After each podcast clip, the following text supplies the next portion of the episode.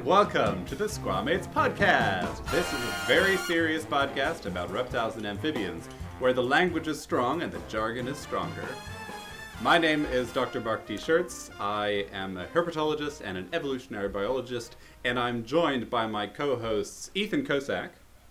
Hey, I'm Ethan Kocak. I'm a cartoonist and general layabout. And Gabriel Ugueto. And I'm Gabriel Ugueto, and I'm a paleo artist, scientific illustrator, and I used to work in herpetology, but not anymore. and we are joined this episode by a guest host, Hiral Naik. Hi everyone, I'm a snake ecologist from South Africa. So, Hiral is going to be joining us as a guest host on this episode, and uh, at the end of the episode, we'll be having a an interview with her, with uh, well, her and Gabriel and me, and where we talk about um, her background, how she got into herpetology, and all of the exciting things that have happened, and, and some of her cool research and what she's working on right now. Very comprehensive. On a super cool group of snakes. Very cool group of snakes. The Lamprophids. More on that at the end of the episode. So, dear listeners, hello and welcome back.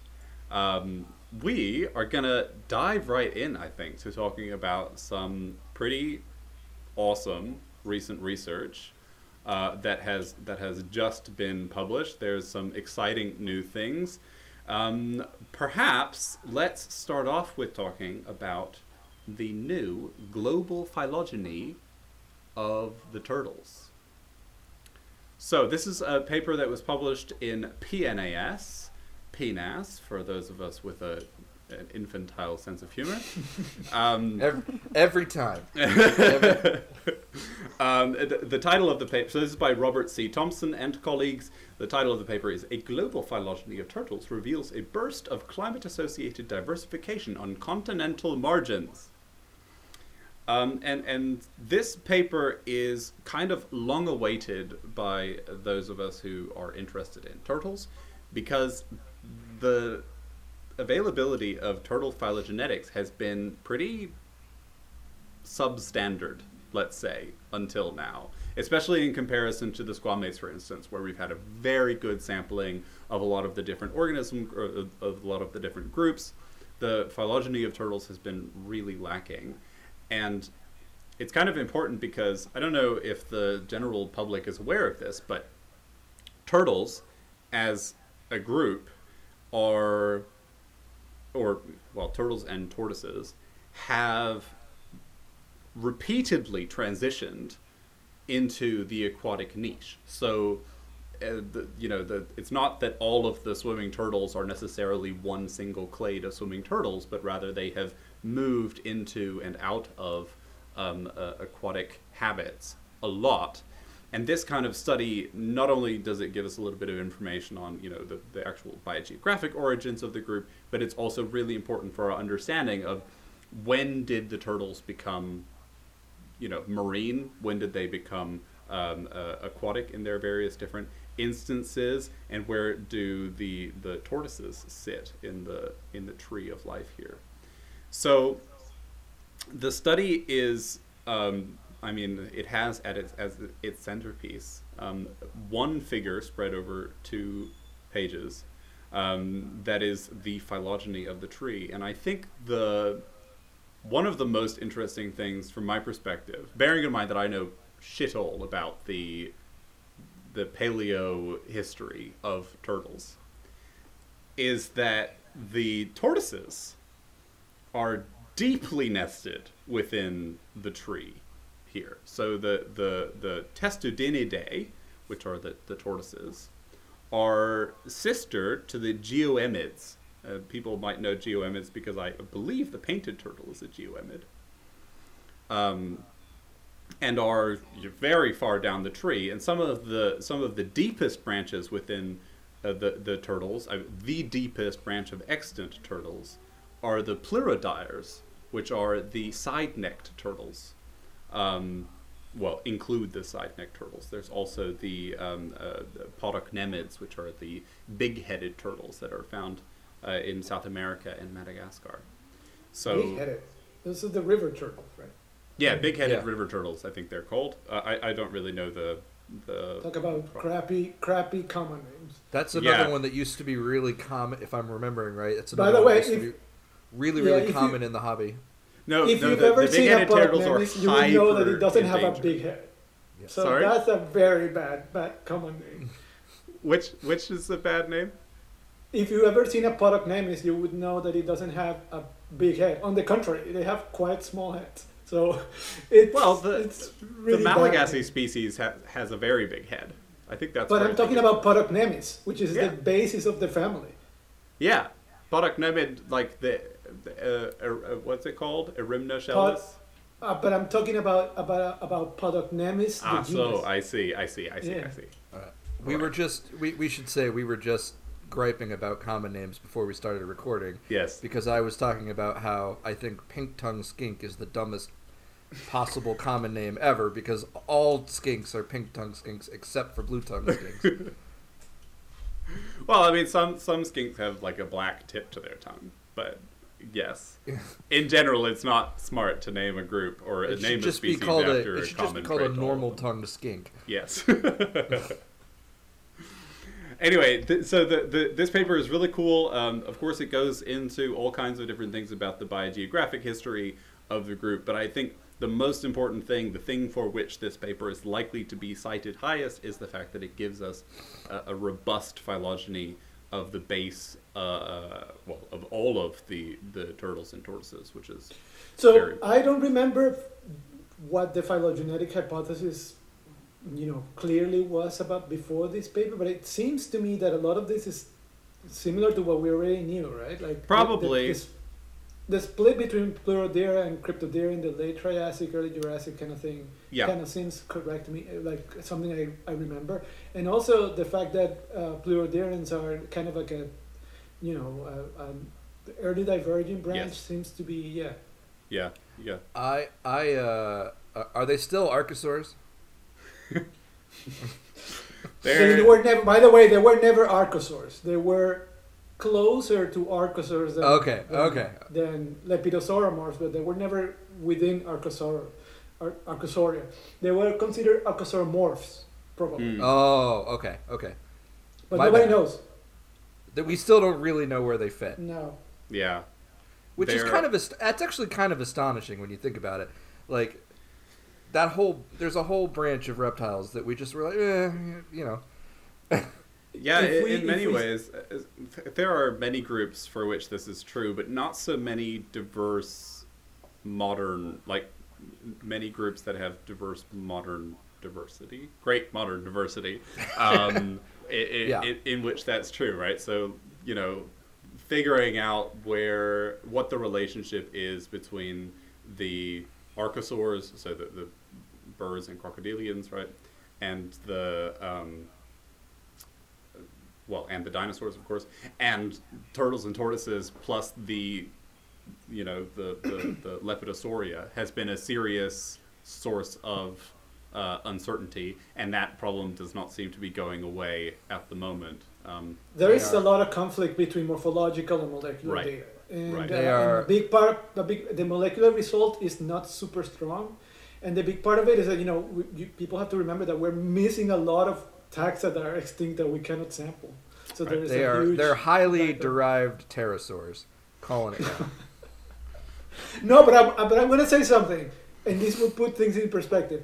So the earliest example of uh, of a of a turtle relative is an animal from the Permian that just recently there was this paper published, I, I think a couple of months ago, that proposes that, that animal is not really a reptile but a synapse. So you can take that into consideration when you think about you know what we know about turtle evolution. that's still not as extreme as the chameleon fossil that turned out to be an albanerpetontid amphibian, which Oh, yeah- oh yeah, which we've covered before. we have covered before as a little little bit of a paleontological whoopsie that uh, um, is is going to be a long term problem, I think, for, for Or some- well, that's also like the the dinosaur bird lizard Ugh. head.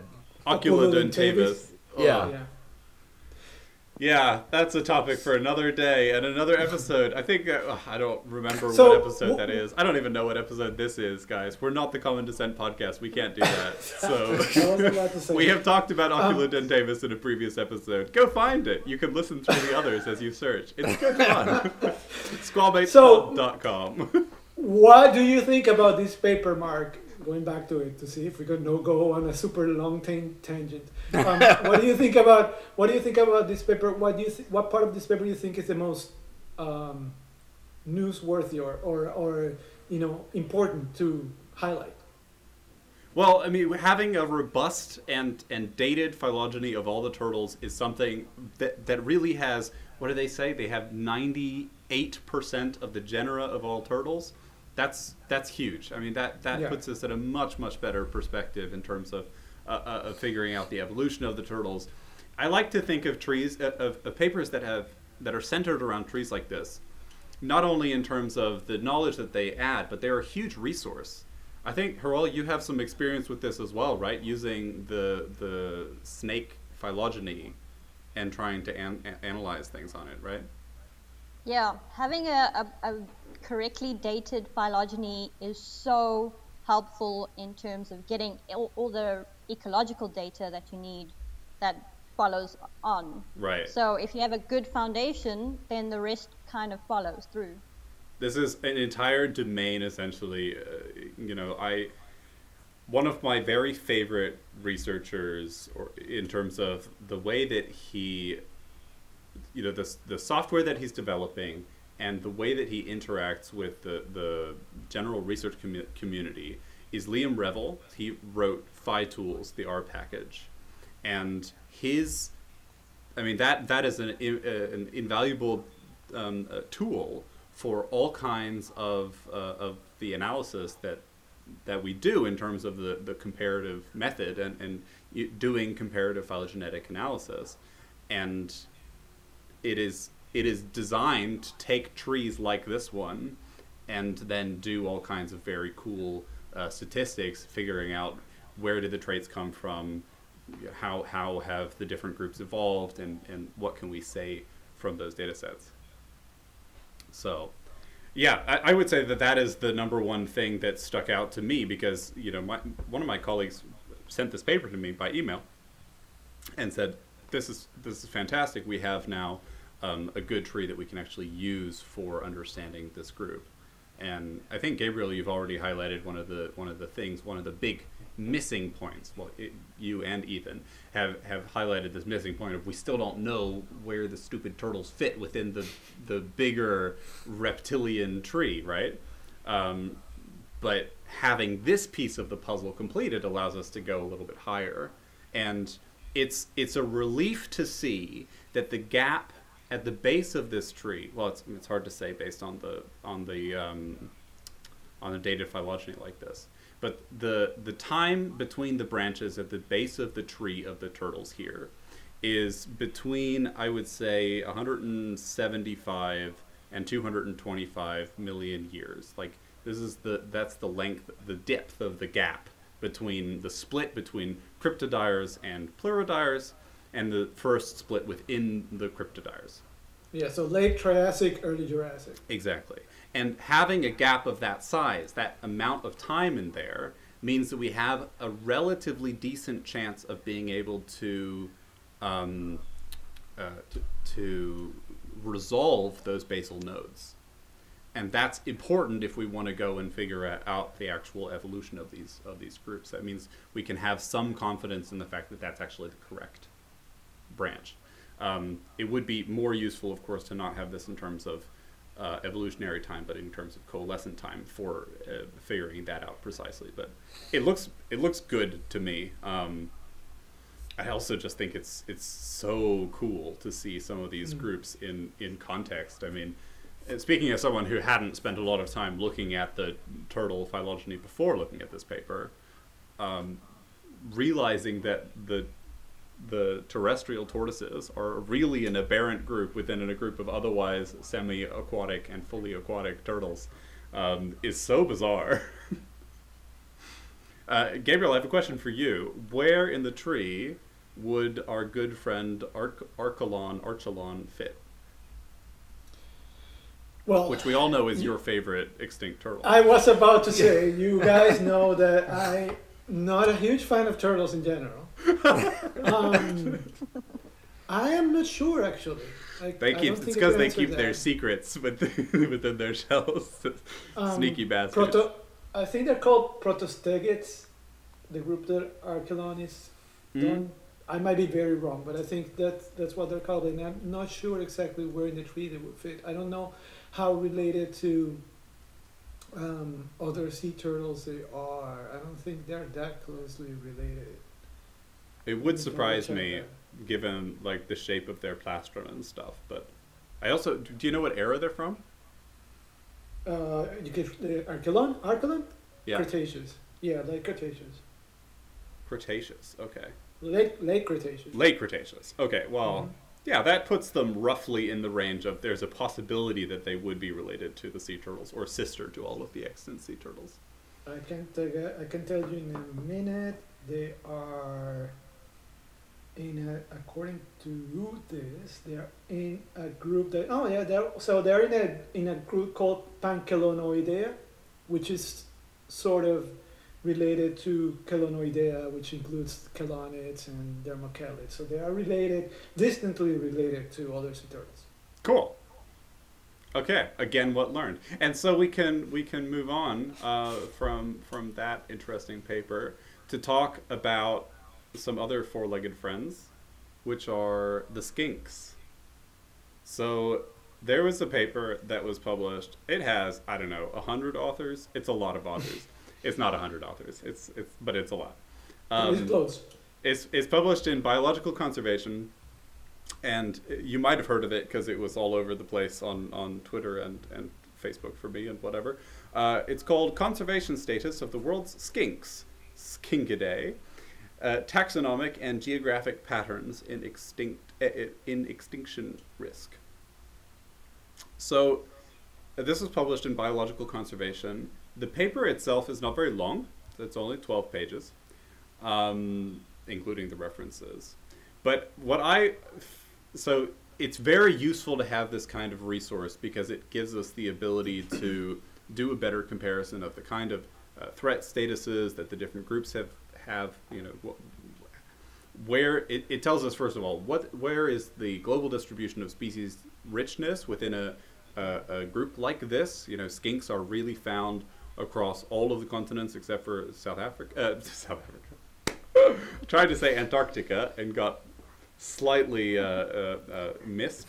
Um, across all of the continents except for Antarctica. Um, but I, you know, I think we're all moderately familiar with skinks as these sort of long, slender, stripy, pink-tongued, typically lizards. Um, and we, we also, I think many of us know that skinks, one of their favorite things to do is to lose their legs. Um, uh, from an evolutionary perspective, many, many, many, many, many skinks have, have gone and, and lost their legs. But I was not fully aware of the density of skink diversity in Australia.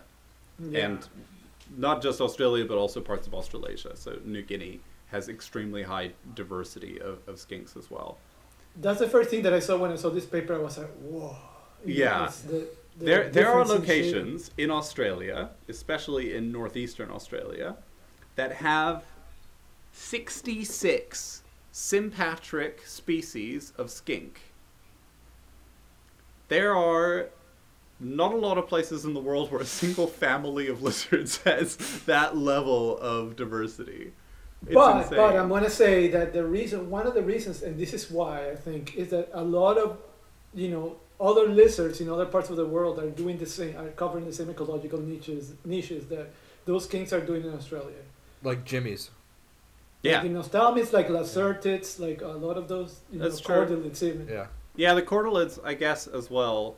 Certainly, the cordylids are occupying that large skink ecomorph um, that is not otherwise occupied within Australia, I suppose. Mhm. I mean, from the the Australian skinks are truly fantastic. I mean, they have skinks that live in social groups and and have active parental care.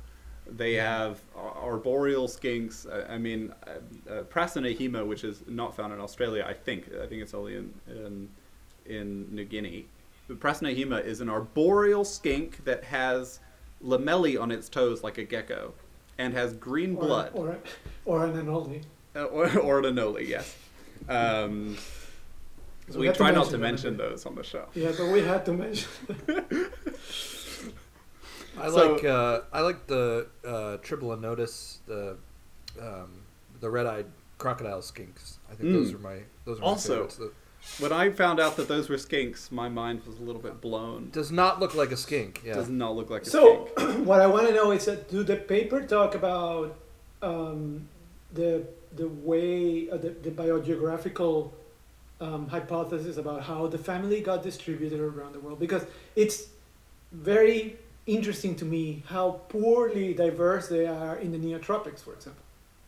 So I mean, one of by- the big By poorly, problems. di- by poorly diverse, I, I should I, I, I should say, in relation to other lizards, because we still have a lot of skink species, but Certainly, yeah. you know, not so much diversity in um, ecological niches or genera. Yeah, so I, I mean, part of the thing, part of the reason it might give the impression of having um, low species richness, total species richness within South America and Central America might be related to very strong turnover, right? A, a heat map, like they've used in the first figure of their paper, shows only how many species there are in a given location. But if you have very strong geographic turnover, then you would always have like one or two species per location, and you know that's just uh, that's sort of um, misleading in a figure like this.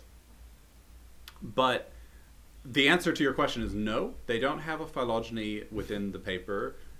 The as far as I'm aware, the skink phylogeny remains relatively poorly resolved at the species level because sampling is relatively low.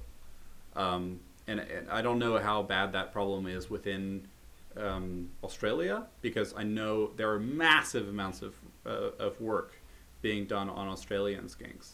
Um, in terms of you know species diversification, they have very weird things that where there there are species that are actively in the process of transitioning from viviparity to oviparity and back, um, and all of that kind of research is, is really fostered and, and very intensely carried out in Australia. So, you know, I, I think there's a little bit of a to, to some extent, I think there's a bias here as well. There, I mean, there are many authors on this paper. There are not a lot of authors in from some of the places where there is a relatively high diversity, um, even if it's not quite as high as the Australian diversity, right? And that's a bit of a shame. Uh, but but working towards a tree of the skinks is, I think, a really important goal that we have not gotten to yet. Um, so yeah, that's missing. There's there's not really a discussion of the biogeography of the, the skinks as a whole, nor their evolution. Um, but that's not really what they were going for. They were mostly trying to figure out what is predisposing skinks to being locally threatened, and what is the the um, the relationship between geography, taxonomy, and uh, and threat status of the of the different skinks. Um, and that I think is, you know, unsurprisingly, most the most threatened skinks are the ones that are in Australia because there's just the, the great the greatest density of them. Um, but there so there are a few skinks that have gone extinct, right? Um, Yeah. The in the Caribbean islands, in the Antilles, there are several species of extinct or are very near extinction. Yeah, exactly. So there there are some species that are close to extinction. I think in most cases those are island restricted. So there are I, I think on Christmas Island there is also a skink that has gone extinct or, or is close to extinction. Um, but on the whole, I think a lot of skinks are actually moderately resilient to habitat alteration, right? And it's what we can take away from this paper, I mean, just looking at, at some of the values that they've highlighted in the abstract, uh, 14% of all skinks have, have are coded as having declining populations within the IUCN. And um, some 14% are listed as data deficient. And, you know, so important to mention, there are, according to the to this paper, 1,714 described skink species. So there are a lot of skinks. So when we say the 14% are are data deficient and and also 14% have declining populations, you know, 14% of 1,700 is a lot. That's still a lot of species. Yeah. um, I, I, I think taxonomy is a big problem. So, like the actual how well understood the skinks are is a really Yeah. major problem in many places. In Madagascar, we have lots of species that are waiting to be described. And I was, I was, I was going to say, in the Americas in general, um, skinks tend to be very morphologically conservative. So Mm. it's not super easy sometimes to, you know, taxonomy has taken a while for to, to recognize the different lineages, and that's a big case of that is in South America, where a lot of the species have been recently described. Until very recently, they were all considered one or two species, and now we Yeah. have 20, 30 Well, species coming out of it. That's kind of true in North America as well, isn't it? I Mhm. mean, you've got like the, the all of them are sort of five line skink ish. Uh, hmm That's You know. That's why I say that in the Americas they're very morphologically yeah, conservative. yeah, yeah, yeah, yeah. yeah. Like uh, even even today, um, we have it, and every, anybody in the United States who has run into a skink, they always like, what is this? A five light skink or is a broadhead skink? You don't know what you're looking at until you like pick it up. Sometimes. Yeah. That's very true. Skinks for me were one of the very first groups that got me excited and interested in herpetology. I, I think the same is true for hiralas people will hear later, right? They're just so attractive. They're so, I don't know. There's something about them that really makes them, makes children want to chase them, right? Yeah. So I, I, I don't know. What what do you think about the diversity of, of skinks within South Africa, Hiral? So I think um, it's you know again I think they they're not a group that's been explored very much, um, especially in terms of the diversity. Um, I can tell you now the same sort of thing. You can look at um, a striped skink and a variegated skink, and kind of you know not know the difference if you're looking from very far until you pick them up. Yeah. Um, so yeah, um, I think uh, again this paper is, is a good foundation for understanding um, the rest of what needs to be done, um, which is where I think uh, a lot of research is headed, which is great. Yeah, I think it's also fantastic that we see. uh, So, so they've included within the paper also a plot of um, species accumulation over time, uh, with descriptions, species descriptions, and we can see that there has been an almost constant rate of species description in skinks since the 1830s and 40s.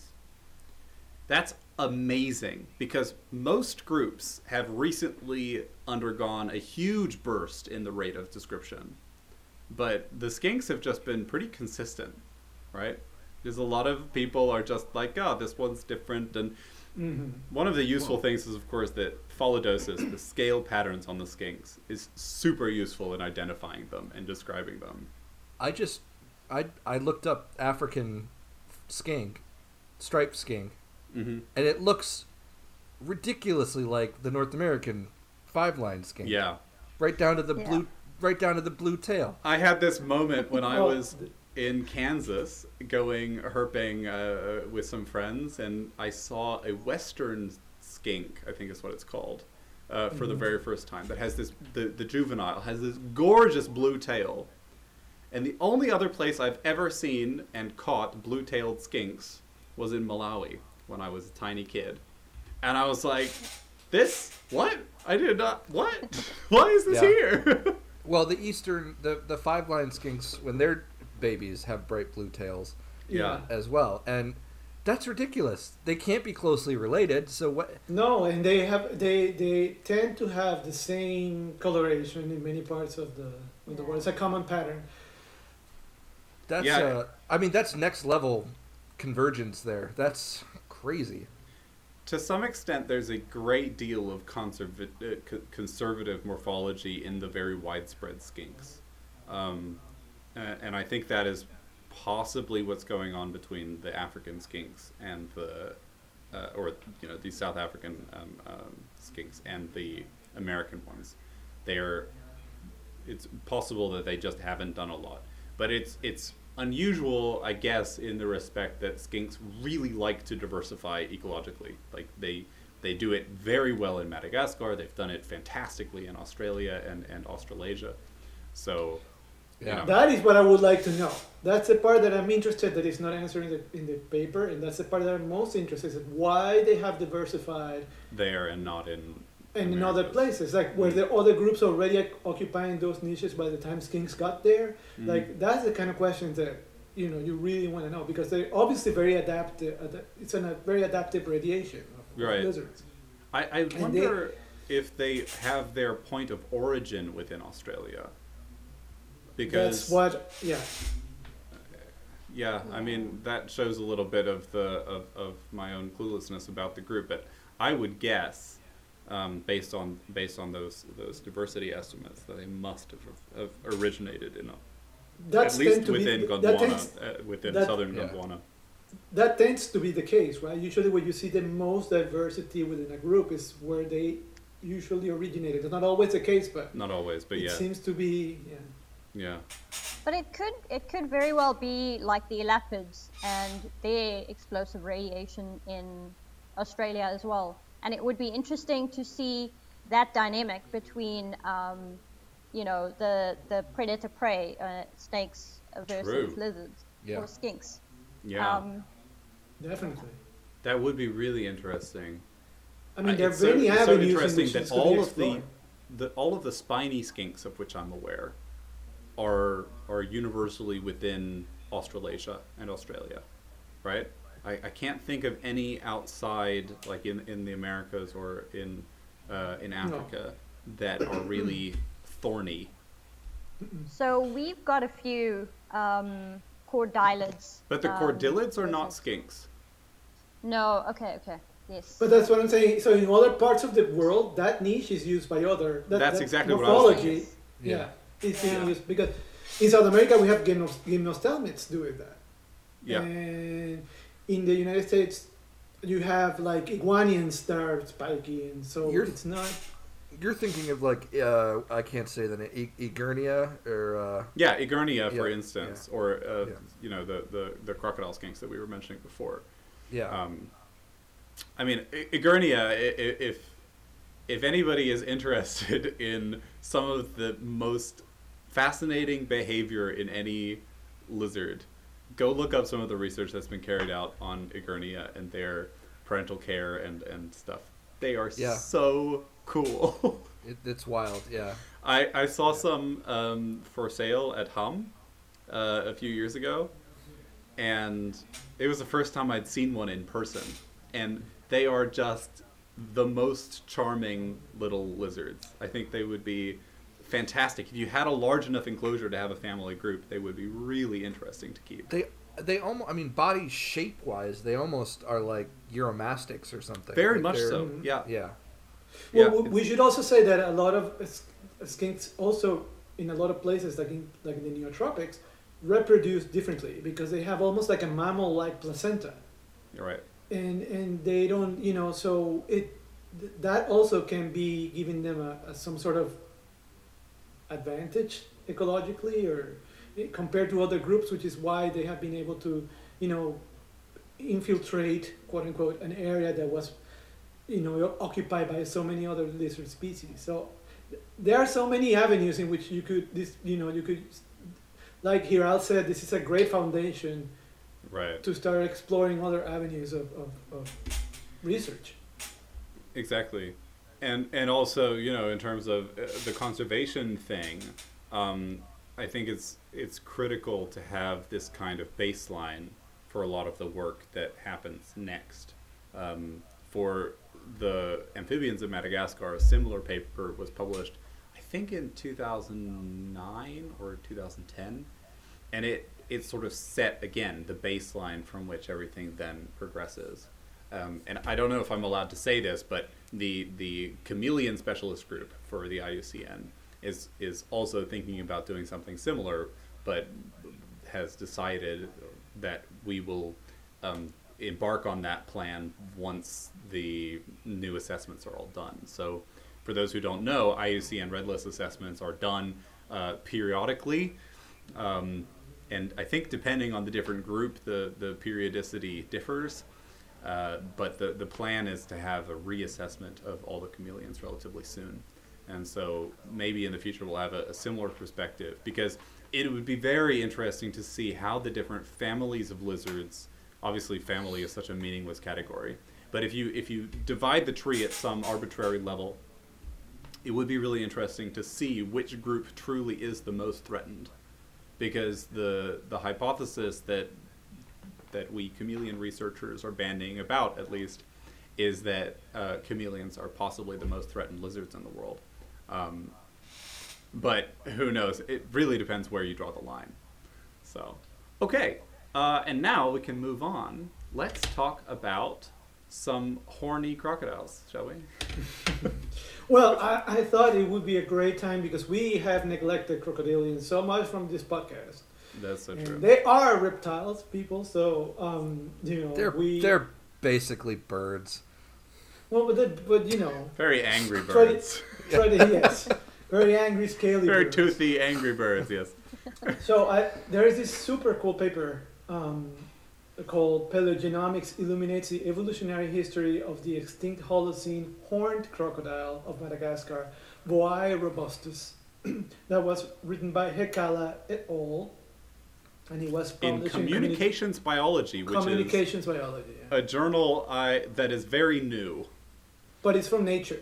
yes it's from the nature group It's from the Nature group. So it These has are these more- are uh, these are big big boys, right? These are big crocodiles. Yeah, well, the, what makes them really interesting is that they had all this crazy uh, morphology where they had like this horn.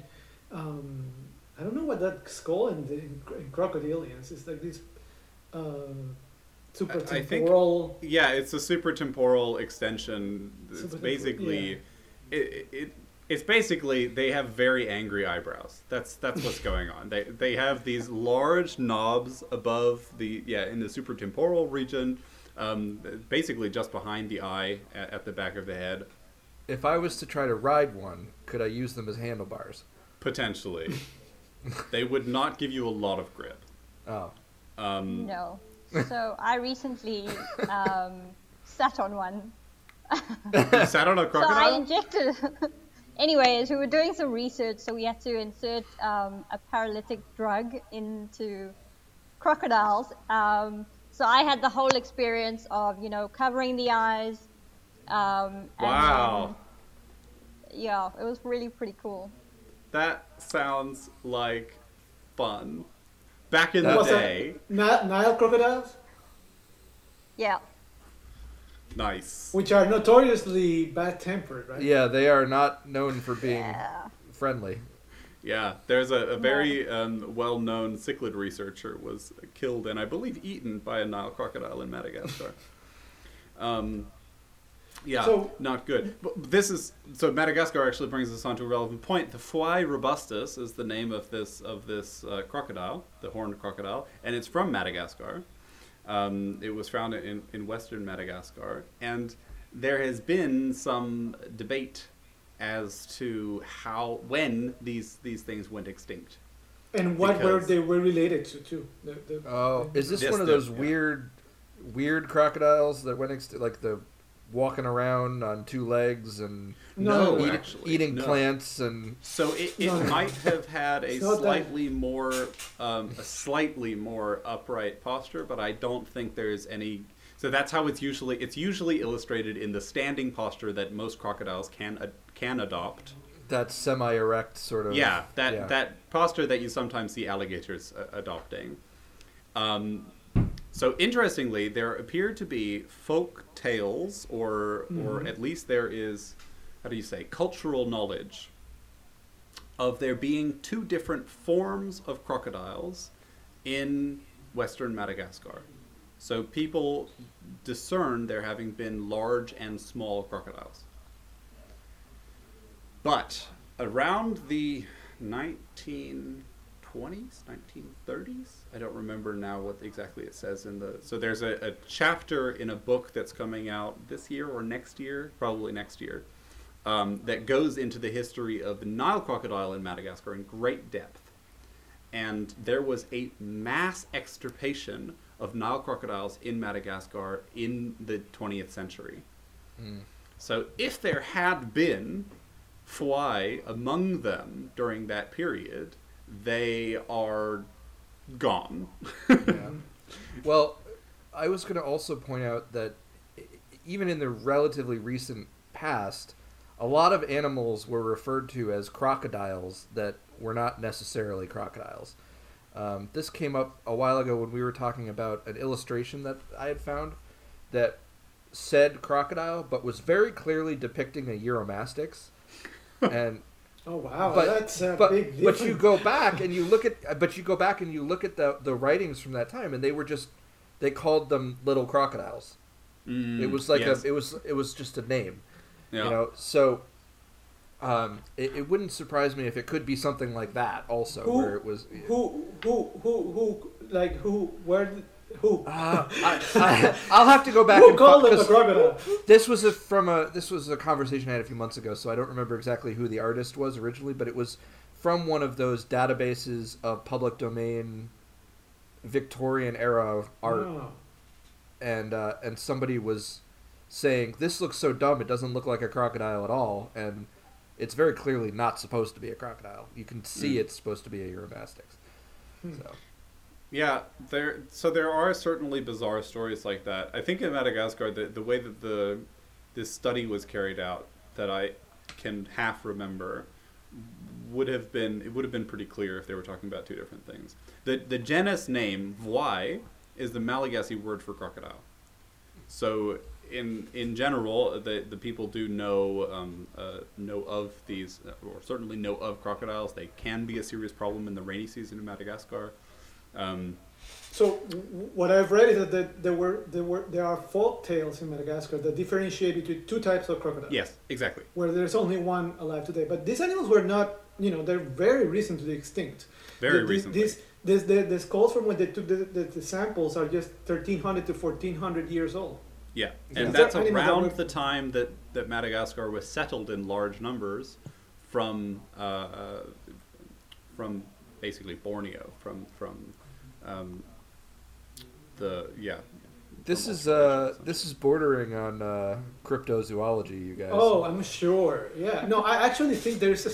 What's the name So- of the stupid show on Animal Planet where the Can- guy oh, goes yeah. looking for for? I think that one episode is about looking for this crocodile. It's possible. There are a whole bunch Yes. of, of extinct megafaunal species in Madagascar, right? So there we have these um, the very large gorilla-like lemurs that went Lemurs, yeah. extinct with the people who arrived. We have the um, Sloth lemurs, too. The, yeah, exactly. The, the sloth lemurs. We have the elephant birds. We have giant tortoises um, that are uh, turns out to be probably identical with Aldabrachelys. So there are these very very large, numerous large megafaunal groups that have gone extinct. Some of which kind of persist within folktales, so that people will tell you that they have seen one of the elephant birds within the last like 20 years or whatever. And Right. you know, no, probably not. Can I But, uh, can yeah. I take a brief aside because I just worked on something that is in the same genre. Yeah. Uh, I did art for the International uh, Cryptozoology Museum for their upcoming expedition to go look for the uh, Trinity Alps giant salamander, which is my favorite cryptid. I don't really think it's there, but it's a giant. Uh, it's it's it's it's an Andrias that people say they saw in Northern California. Uh, Right, out of all places. you know, you know. Here's the thing: Northern California, Trinity uh, does have habitat that's pretty similar to the habitat Andrias is found in in Asia, and it's Mm-hmm. not a huge stretch to say that cryptobranchids cryp- cryptobranchids could be. I mean, we have they have a North There American are origin, cryptobranchids in America, Yeah. right? right? So, I, I think that it's there is a possible explanation that I mean there are a lot of uh, it's Chinese- Bigfoot when he's going for a swim. yes, That's- I, I don't think they're gonna find anything. To be honest, I mean, but count me in the no camp for that. but but I would love to be wrong, and uh, of course. you know, uh, I, I, that's how I feel generally about cryptozoology. Me I too, would love too. to be wrong about some of these things, but I just don't see it as possible. no. I think it's. but I got paid to I got paid to draw. I got paid to draw a giant cryptobranchid salamander for the International Cryptozoology Museum, and I think that's Which, great. let's so- be honest, is the same thing as drawing a mud puppy. Not a a mud puppy. hellbender. Sorry. Uh, Yeah. uh, uh, Yeah. yes. It's not. yes, just just scale it up. you know. yeah. But I mean, the Okay, idea so- of one standing up on two legs and walking around does look very much like Bigfoot in my mind. So That's well, that's War with the Newts. That's uh, yeah, yeah. It- it- we've come full circle. we have. No, I was going to say there is also the possibility there are there California is home to a lot was home over the last hundred years to a lot of Chinese and Japanese immigrants. So it's also possible that they that there are introduced Andrias living there, which would be awesome too. That so would be very cool. I just have very, a very high difficulty believing that the United States, which is one of the most highly populated and which has one of the, you know, people have gotten here everywhere. I mean, it- Yeah. it's like I always say, what's, oh, I want to go somewhere in, COVID in Florida where there are no people. There's nowhere in Florida with no people. Everything here is full of people. I cannot go anywhere. okay, I, I agree with you, but also to be fair, Northern California No, is pretty. I know, I know. you know. California is, a, is more uh, is Yeah. more sparsely populated, but still, I, I have an easier time believing in a rogue cryptobranchid than than than Bigfoot. You know, oh so well, I of mean, course. Yeah. The- uh, an animal out of place is always more reasonable to believe in than a fictitious animal. correct. Yeah, yeah. Exactly. So, anyway, like- back to right, Voay. Um, sorry, sorry.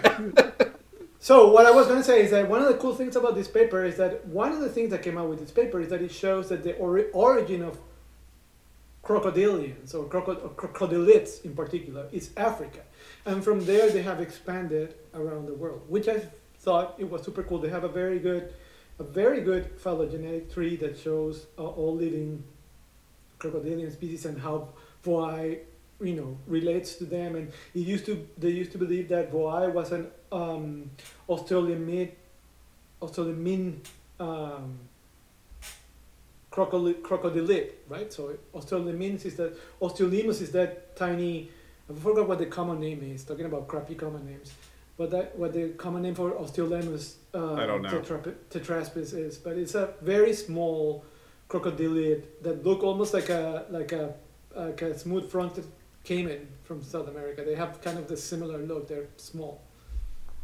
They're called dwarf crocodiles. Um, so so I I, I want to say yes, yes, maybe, maybe African origin, or yes, no. Let's let's put it the other way.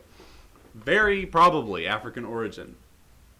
But Voay robustus is the, the the divergence from the rest of the crocodilids is surprisingly recent. So they place it at about From all the- about 25 million years ago. yeah, but that's from the crocodilines. Yes, from the crocodilians. Yes, sure, sure, sure.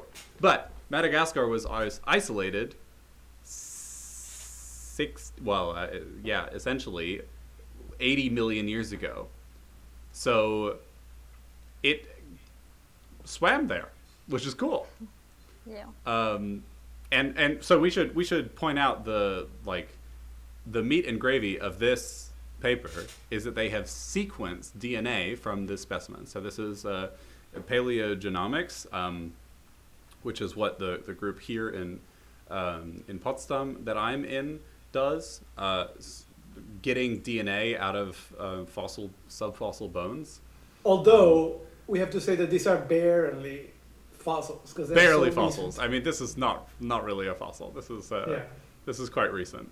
Um, still, it has all kinds of problems with uh, you know with with decay, and uh, DNA does not preserve particularly well in these. No, but to be honest, I was surprised when I when I read this paper.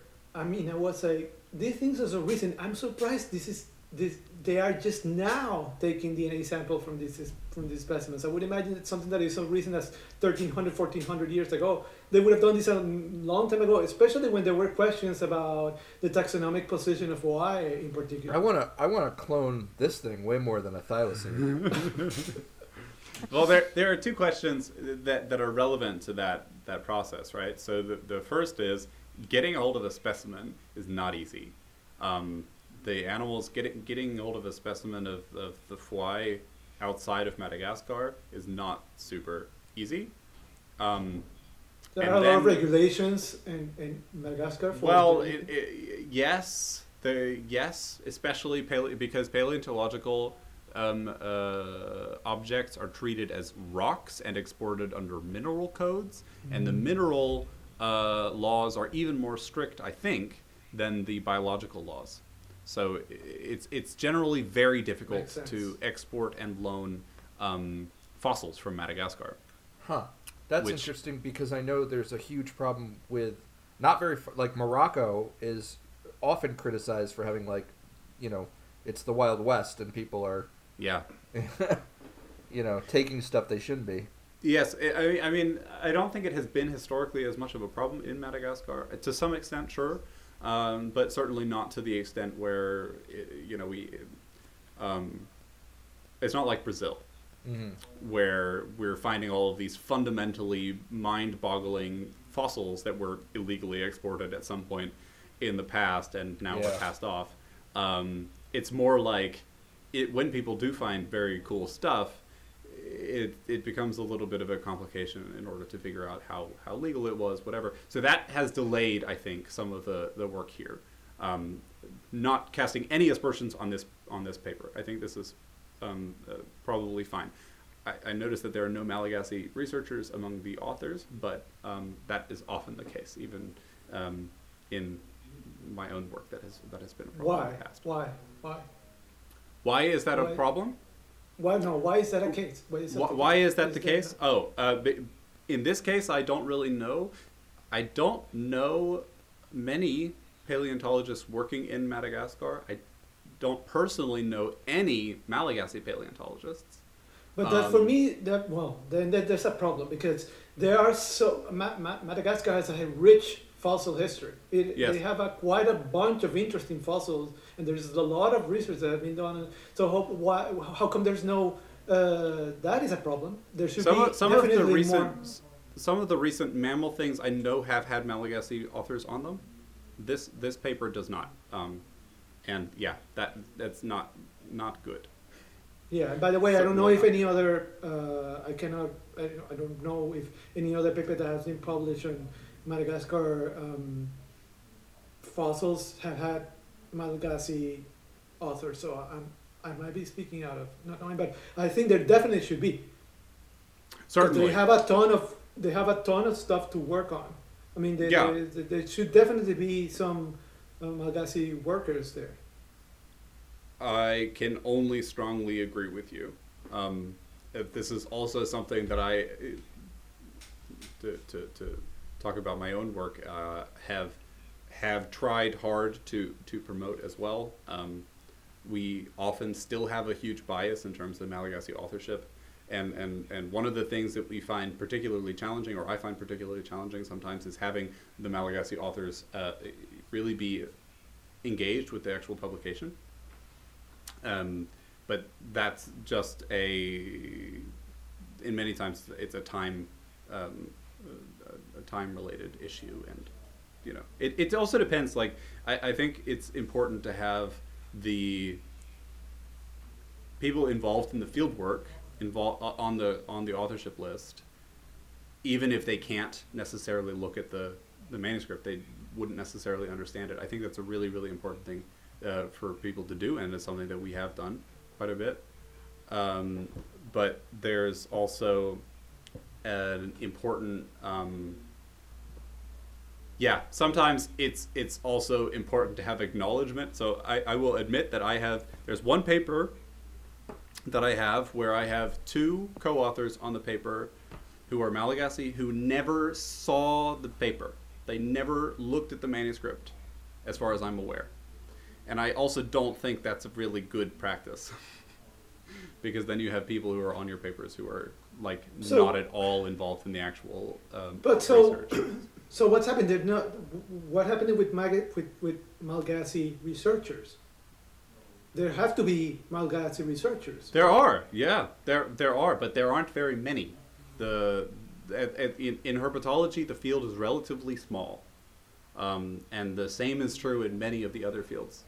The So, um, yeah, the education system in Madagascar is is. I imagine, and then there, but there has to be uh, they, they have such a rich, you know, fossil history in particular that I think there has to be more. Eh, there has to be more to include the whatever researchers there are. There have to be more to include them, because they have to. That is what it's gonna. I I think we're Propol- dancing around the issue of colonialism. Yeah. here. Well, yeah, it's pretty obvious. This is what happened. There's a, there's not there there is a lot of research, and you know I can think of a bunch of dinosaurs from Madagascar, and I don't know again if some of those publications had Malagasy researchers, but I doubt it. And they, they, they have to be included in whatever research that is going to come up from Madagascar. It has to be they have to be included. So I think um, this is very true for the rest of Africa as well because um, it's pretty much the same, right? Like um, the the paper with the with the gecko and the fluorescence. I mean, really cool paper. But there are Namibian science uh, herpetologists that have observed this, right? Um, Yeah. It's just a matter of um, having them included. Either you know, there, there's so many different um, things that play a role like you don't know these authors because they just they're not on any kind of platform um, if you want to contact them to do any kind of research it, how do you do that Yeah. um, and i think exactly. that's where the problem comes in and it, it goes for most uh, reptilian groups i think a lot more people in europe and, and the americas uh, north america have published on african herps than local people have. Yeah. I was going to say it sounds like there, there's an institutional thing here where where it's you know the system has been built that way for a long long time. Yeah. Mm, that's what it is. Yeah. certainly uh, there's yeah this is a really complicated topic because when we're talking about this there's also a certain like you do not want to have authors on the list who are only placeholders for their origin that's Yeah. something that I am opposed to. Um, and, and this is why I say, you know, having people who are involved in the field work but have never seen the paper and don't know what it contains and don't know that their names are on it, having them as authors is, from my perspective, unethical because they have no idea. That's like someone using your well, it's name not only in- it, yeah, I think it's not only something that you've never unethical. I think it's almost disrespectful, even, because you know you're not. You have to value somebody's work, and what what I would like it's a little bit what they did with that um, fossil of that shark that came out that had the crazy limbs like a wing. There a bunch of bunch of researchers was found in Mexico, and there was one Mexican author that nobody heard about or has ever heard about before, and apparently the person is not even like uh, they just used him as a placeholder, and I think Mhm. that that is respectful.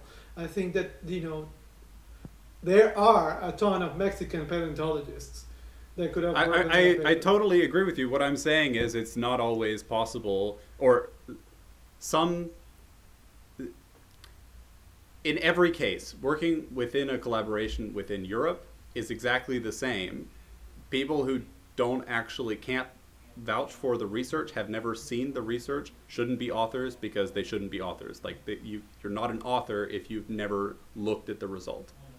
So including someone just by name on a paper who cannot really be contacted about it, has no real relevance to it, is not necessarily the right move. That being said, it's extremely important to involve local scientists in the research that you're doing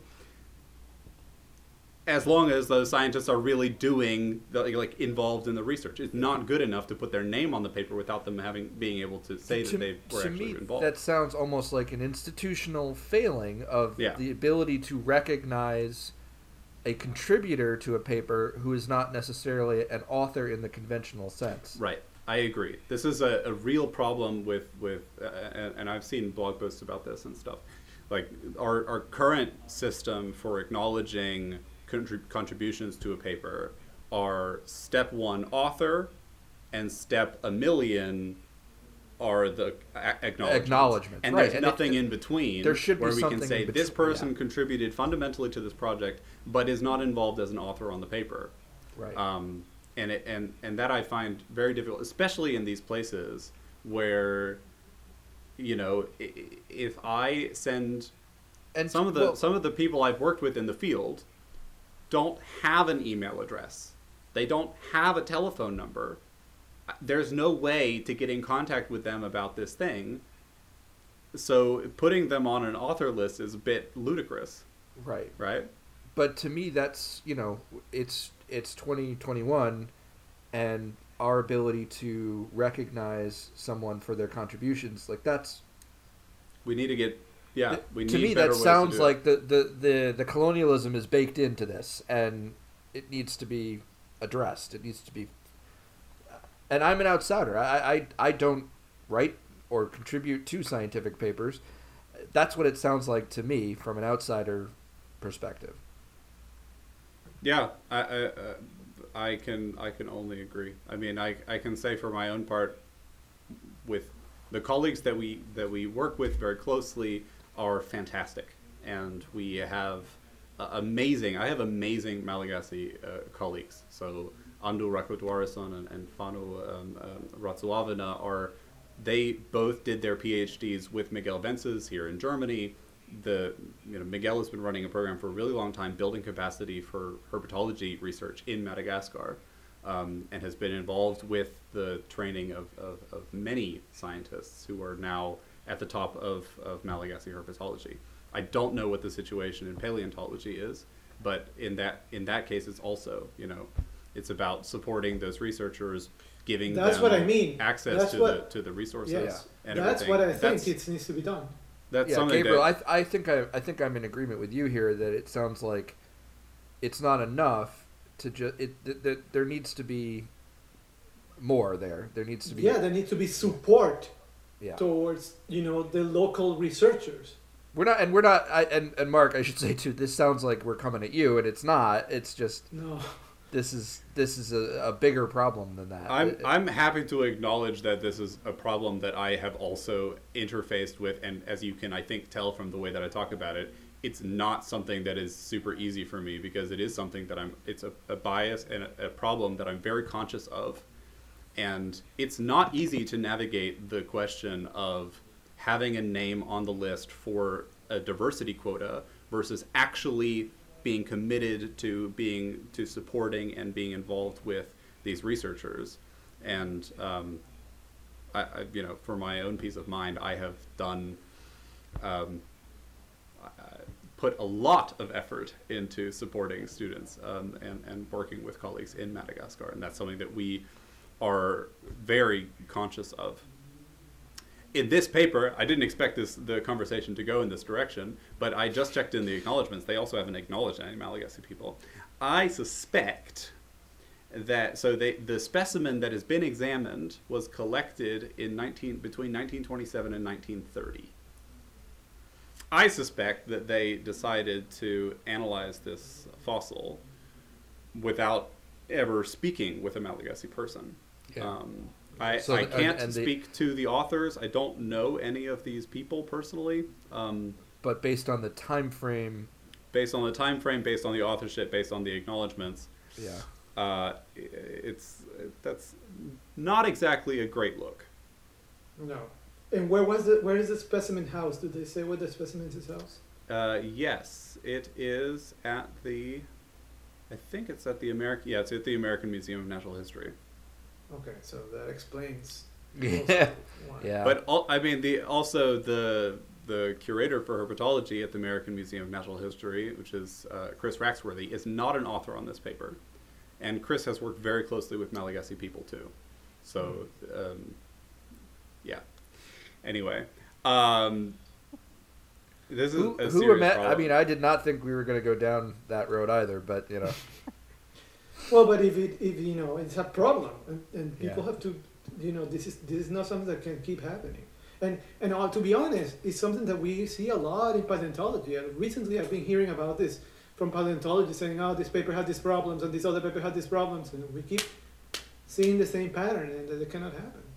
I think it's easy. So, so going back to what Hiral mentioned about the the gecko fluorescence paper, um, because the the gecko fluorescence paper was um, a little bit of a, a crazy project that was um, started by by my colleague David um, while we were doing our PhDs, and he had these geckos in captivity at home, and so you know Yeah. during the entire project, neither of us. Well, I have never been to Namibia, um, and David, I, I think, um, I think David visited Namibia at some point many, many years ago. But uh, for us, it was the excitement of discovering this thing and then getting it finished. And it, at no point did I actually think to myself, "Oh, these are actually." We should be talking with Namibian scientists about this stuff because it, in many ways it was like working with a zebrafish in a box. We were Yeah. entirely separated from the ecological system. There's been a lot of, of thoughts about you know doing ecological research in Madagascar and then in, in Namibia, sorry, and taking this further and working then in collaboration with, with Namibian scientists. But for the actual discovery of that of that thing, um, it, it was totally separated. And I can understand, having been through that, I can understand how people working on fossils uh, often can think to themselves, okay, I'm working in this box of, you know, this is this is a fossil that was collected a long time ago. I have it at my disposal, and therefore I can work on this uh, freely. That's obviously not the case, and and um, thinking about that, that's actually uh, a problem that I had not been conscious of, but. Um, Well, but I think that's also part of why bringing this to light makes you aware of things. And once you're aware of things, you're not allowed to repeat them again Yeah. without, you know, being. Uh,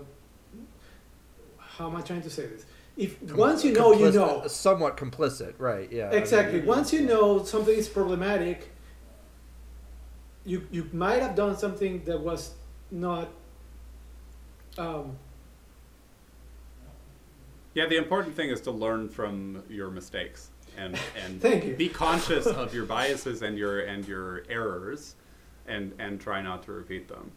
Um, and you know, yeah, So I I, think. can tell you now that one of the biggest issues is funding not being channeled to the right places, and and Mhm. funding is, I mean, a whole topic altogether. Um, Mhm. But I think that's one of the biggest things, right? Like anybody can sort of, um, you know, decide that they want to do an expedition and go collect samples. Um, but if you if if local people don't have funding to even do something like that, then they can't um, Right. publish anything. And in a in another scenario, they as local people probably have collected or observed something, but they they're not associated with an institute. They don't have funding to now even think about publishing something of the sort. right? Um, Mhm. and and and you know like gabriel said these are kind of topics that are important to just shed light on um, so that you know people do start speaking about it and something can at some point be done about it mm-hmm. Yeah. Yeah, I, I, I, I totally agree. I think it's this. It's very important that people avoid being parachuting scientists, uh, or you know that that neocolonialism is rife in in modern research. Herpetology is no stranger to this. Paleontology it has huge history and, and problems, and um, we just must try to overcome our our uh, forebears and do a better job of capacity building because that's it's so important that we build the local researcher capacity. I uh, if I could work together with a huge community of Malagasy scientists, I would be so thrilled. The community right now is small and tight knit and and strong, but it's still small, and that's something that we need to to work on overcoming and building and and over time. I think that's something that's that's happening very well. So, yeah. Well, that discussion took a different turn of what we were expecting. It did. But the answer is uh, apparently Voay robustus swam to Madagascar, where it was promptly whacked over the head by uh, uh, by local people. Although it apparently had a good 20 million year stint, so there might be fossils of uh, related species on Madagascar. Who knows? Um, still not clear when it actually made it to the island, but it certainly went extinct very recently. Bring it back. Well, it diverged from the thing in the Oligocene, so from Yeah. the other crocodilians, yeah. So So And when, so when do we think it went extinct? very uh, recently, like these fossils are from ago, yeah, Within historical times. within yeah, historical 13 times. thirteen hundred years. Wow. That's very. That's like that's medieval That's times. nothing. Yeah, that's Yeah. nothing. Yeah. Okay, so Ethan, do you wanna do you wanna talk quickly about some of your herps? Sure. Uh, so recently, uh, I got some new snakes, which I am really excited about. Uh, I got a nice little Western hognose, and I was going to say it's. I would was not prepared for how difficult it is to find a standard issue hognose, sna- Western hognose snake. Uh, the morphs on those have been, I guess they're the new ball python. So Yeah.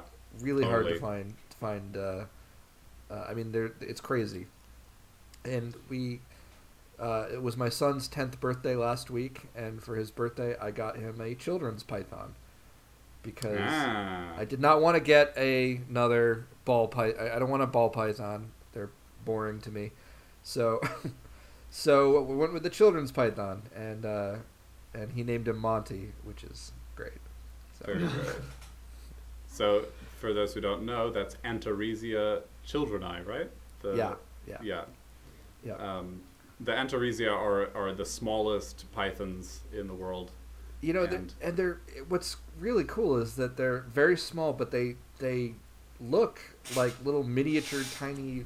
Uh, Absolutely. they remind me of a big python. So they're they're like they have almost in like every a, respect. yeah. Yeah. almost like a retic uh, looking face. And I uh, kept Antaresia maculosa uh, for I think two years, and they were the least pleasant snakes I've ever kept. Well, this one is pretty friendly. Um, I will say it's it's uh, it's a little little bit quirky about being taken out of the enclosure, but once you get him out, he's very calm and and chill, and uh, and I think he's going to make a good pet. He's he's he's adapted well, and he doesn't seem to have any of the feeding issues that ball pythons tend to have. Not a picky- they not a certainly picky have eater a at strong feeding response. Yeah. Yeah. Well, he took food almost immediately, so. mm. all have you ever kept snakes? No. Um, which, yeah, is, is really interesting to a lot of people, especially because a, lot of people that got interested in herpetology in Africa uh, kept snakes, or Yeah. you know, the, they worked specifically with snakes.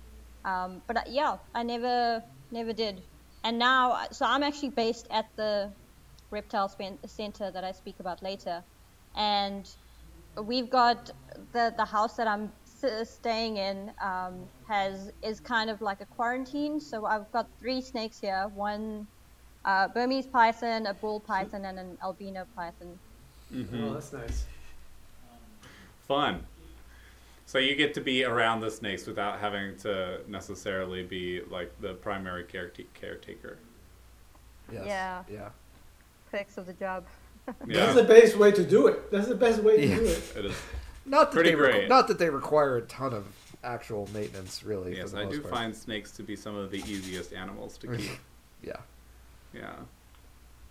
So, yeah, and then Give our, us a, a, an update on the Gonatodes, Ethan. How are you uh, Gonatodes? doing? The female is now fully grown. The male has sort of been courting her, doing his little tail wiggle thing. That's the the two of us- Fuscus, right? Yeah, it does like this. It does like a little. Yeah, they do these very jerky tail motions. Huh? Yeah. It's it's very interesting that the the jerky tail motion seems to be maintained across all geckos. They love that. Yeah. Yeah. I don't know. I was just doing it. You know, obviously you can't see it, but I was doing the the motion. Um, yeah, I think I'm hoping that I'll get some some uh, some eggs soon from them. The the uh, Vittatus that I have, I only see him about once a week or so. Um, he comes out of hiding and Really?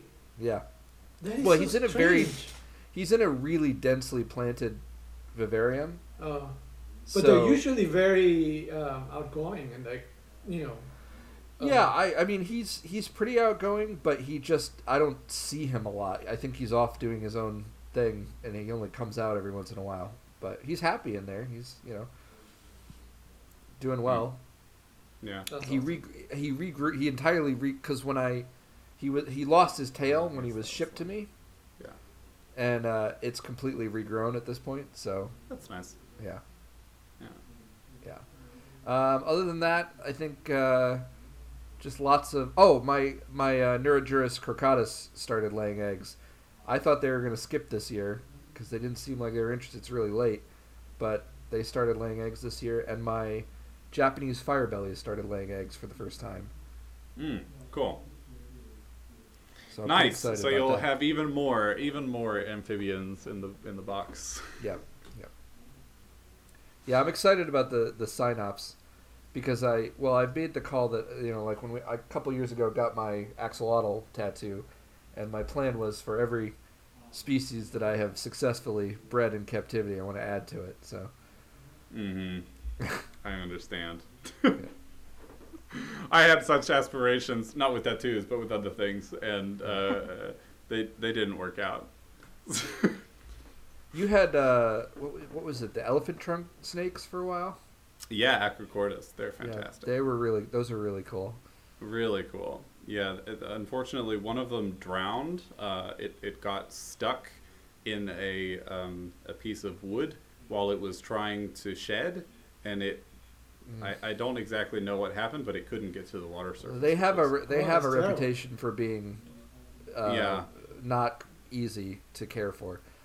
Yeah, and, and it's funny because the people I know who have them are all like, I don't know where that comes from because It my- was very easy to care for until it had. So that one actually Yeah. had a had a six. So so all of the ones in the pet trade have a relatively well known illness um, that is still not very well characterized.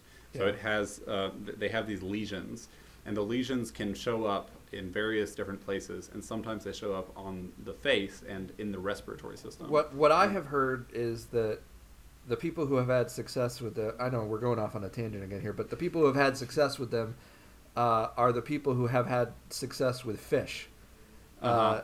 like that, you're keeping you're you're Keep really you're treating them values. almost like fish. You're you're Yeah. caring for water quality and I, that probably matters a lot. Um, in, in our case, they were doing so that one, the, the one that was very sick, um, died from from drowning. I think it had uh, just generally it was not Other doing well issues, because of yeah. those those Yeah. um, those lesions that it had. The other one had the lesions. We treated them with the medication. I can't remember what it was, but the lesions went away. And then at some point, it must have gotten out of the tank that it was in, and um, they are incapable of living outside of water, so it, it died. Um, yeah. And I was not there at the time. I, I had passed it on to um, to someone else to take care of. So sadly, yeah, that's. yeah, I that mean, I've I had. Uh, uh, well, it's kind of like because I kept lungfish, I, I lungfish for a while, and Mhm. I have compared notes with other people, and also similar. They seem to succumb just very suddenly. Like they'll be doing great, and then the next day, done, and Yeah. that's what happened. And and uh, I don't know what the you know, it's the usual where we don't really know the whole story with these animals that we yeah, have. there's so much that we that we could still to learn about them. Yeah. Okay, well, I guess we should move on to the next segment, which is where we have our delightful interview with Hiral. So uh, here is that. Alrighty, then let's get on with it. Cool. I want to keep that in. So let's just get started. Hello, uh, and and welcome to Hiral. Hiral, do you want to introduce yourself? Hello, everyone. My name is Hiral Naik. Um, I am, yeah, a herpetologist from South Africa, and I'm very glad to be here on the show. It's very exciting for us to have you here. Um, Hiral, where did you and I meet? Did we? We had met before the World Congress last year, right? I feel like. no, we met at. Oh, really? Yeah. Somehow I feel like I've known you for a very long time. You know, that might be because I, I did contact you for some of your data for some of the Madagascar species for the Lamprophiids. Maybe my name is familiar. Wow, I don't remember that at all, but it must have been a while ago. Yeah. so, um, maybe tell us a little bit about your your history within herpetology, how you got into it, where you're from, what your background is, all that kind of stuff. Sure. How far back do you want me to go? as far back as you want to go. Um, I so I have listened to the um, Women in Ecology and Evolution podcast episode, episode ten, in which you were on the panel talking about South African herpetologists. And first of all, the We podcast is perhaps my favorite podcast. it's so good. yeah. But also, so I know already quite a bit about your sort of backstory, but the listeners, unless they pause to go listen to that, which I would totally sympathize with, they don't know your backstory. So maybe tell us a little bit about where you came from and how you got into herpetology and, and all that jazz. Sure. Um, cool. So I was born in Zimbabwe, a small town called Bulawayo. Um, and I lived there for about 10 years. Um, and that's pretty much where my love for wildlife and nature kind of started. Um, you know, I was a very, I was a very outdoorsy kid. Um, loved playing outside, looking at little ants, um, you know, doing their thing, climbing Yeah. mango trees in my back garden. Ah, Um, the dream. And I was curious. So, It's a common story for, for a lot of people that like us that like reptiles and amphibians and animals in general. I yeah. I was wondering. So, growing up in Zimbabwe, um, I so I I had the great privilege and joy of visiting Zimbabwe when I was like five years old. And um, because my, my grandparents were in Malawi at the time, and we went to visit my uncle who was living in Zimbabwe. And I remember seeing the scorpions under the rocks and having my cousins who were even younger than I was, like turning over rocks and being like, Scorpy, Daddy, Scorpy. Um, and so, like, I guess growing up there, what was your experience of being surrounded by sort of, I guess, what many people, at least those living in Europe, would consider very exciting animals? did you did you have a lot of exposure to herps? Um, not that I can think of. I mean, your common geckos and skinks that you see around the house. Um, and I mean, that's certainly fascinating. Most people kind of look at them with curiosity, as did I. Um, but, you know, for the most part, you, you aren't exposed to, you know, what a lot of people think um, the megafauna, you know, roaming in your street, Right. um, everything is, you know, very much in national parks, um, and it's only when you go visit these national parks and kind of nature reserves that you'll actually see uh, the, the the wildlife. Mhm. And I think one of the biggest things uh, with growing up in Africa is that the big megafauna do take. Uh, they're you know they they are the star of the show. Mhm, Um, of you course. don't and you don't really see um, herps much. I mean, besides your your your small lizards. Mm-hmm. Um, but I will say that we used to go to a place called Matobo Hills, and Mhm. there there's a rainbow skink that occurs there, and I think that you know i i when I when I think back to the the little things that sparked my interest in in reptiles, I think that that was definitely one of them because you know it's so Matobo Hills are, are just um, kind of these round boulders all placed together. Mm. Um, and and you have these little rainbow lizards kind of everywhere. So it, it's something that you become fascinated by very quickly. Yeah, yeah. Chasing very shiny lizards over rocks, I think, is for for a young child. It's anyway fascinating. I think for for for the general, you know, even people who don't go into herpetology later on, it's just exciting to follow these these tiny shiny lizards. But then, being it, the, later on, I guess that sort of affects you and, and primes you for like continuing to do that sort of professionally, right? Yeah. Did you ever think, encounter um, chameleons in the in the garden or around? Not that I can think of. And I think chameleons are also very um, specific to certain habitats. I mean, you know, one of the most common ones we do find in, in South Africa and in Zimbabwe is your flat-necked chameleon. Um, if you want to see some of your more, um, you know, charismatic species, you'll go where it's a bit more Yeah, you have to go really humid, into the forest. tropical. Yeah. Yeah, cool. So you moved. Uh, you're growing up in, in Zimbabwe, and then eventually you moved to South Africa, right? Or you lived in, in India first. Yes. So after um, I left Zimbabwe, I moved to India um, for the simple reason that my both my parents were born in India, um, so they had family there, and we that was kind of the natural progression. Um, we lived there for about two years. Um, again, you know, it was great uh, living with wildlife. Uh, my family had a little farm and you know a typical indian farm is very much trees and um, fruit trees and all sorts of um, you know variations of plants and shrubs um, unless you're farming something like rice or, or Mhm. that sort of thing Right. um, so again, you know, it was great uh, to be in in uh, the farm, uh, making little houses from whatever was left behind. So trees, the leaves, um, broken down tables, and honestly, whatever we could find. Um, and we'd and make it like was a little camp- completely uh, different type of and it was a completely different type of fauna from what you saw in Zimbabwe. So that must have been exciting, right?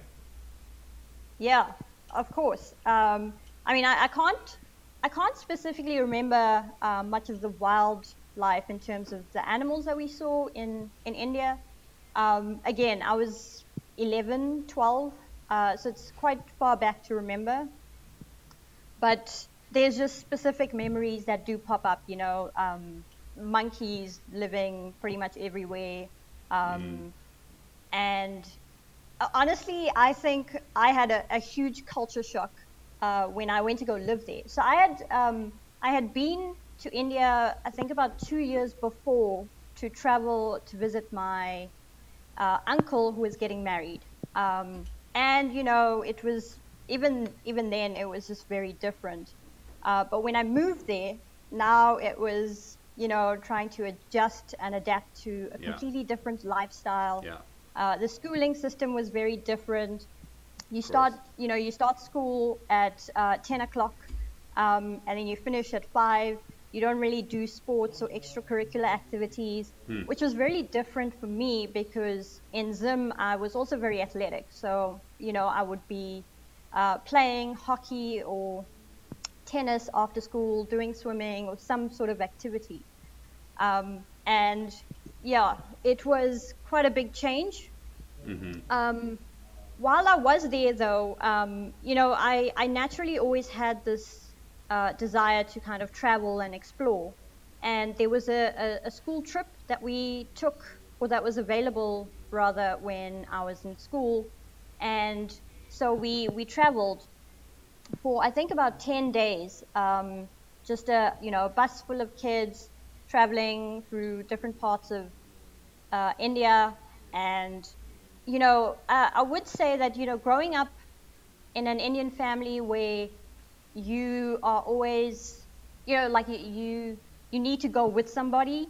Going off alone isn't really something a lot of people approve of. Mm-hmm. Um, now I'm very lucky that my parents are very liberal um, and open-minded. Mm. So they've always kind of allowed me to do what I've wanted to do. And that was the first time I got to see different parts of India as well. Um, you know, look at, observing different habitats, Yeah. um, being in the mountains, um, which was great. I think it, it played a huge role in me both wanting to travel and explore the outdoors even further. Yeah, yeah.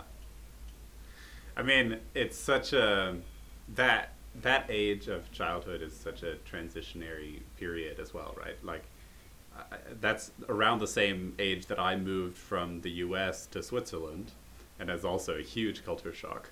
But I, I can't imagine it's the same kind of culture shock as you would have experienced going from Zimbabwe to, to India. Yeah. And then you guys moved to South Africa, right? Yes. Um, so my uncle, my dad's brother, um, was studying in South Africa, so he kind of convinced us to move here, which was so it was better for my sister and I in terms of opportunities. Um, we weren't really made to, you know, grow up in India. Let's just say, um, let's just say that. and and uh, th- again, so I think uh, I felt a lot more like home um, in South Africa, but I did move to Johannesburg, which is quite a big city. So this was very different again because in Zimbabwe I was in a small town, um, not not really big, um, and in India, like I mean, it's just very different in terms of small st- city life. I Mhm. think uh, I went from kind of a manage- manageable manageable amount of people to uh, a, a huge amount of people, Yeah. and then to kind of a weird transition of like a lot of people, but in very isolated blocks. Um, So, you know, in a huge city, it's very difficult to kind of get to know people. There's no, Yeah. there isn't a huge community vibe if you don't know people. And Yeah. because because South Africa is, you know, uh, very much crime driven, every every everything is either behind four walls um, or in like cluster type housing settings. Yeah. So unless you live in a what we call a complex of small houses, um, you don't really get to know your neighbor. Um, and I think that was another big adjustment uh, for both my family and I. hmm It also means you're sort of taken away from the proximity of nature, right? Did that Yes. affect your feeling going through high school and things? Were you like keen to get out again and and and you know get experience again being in the field, or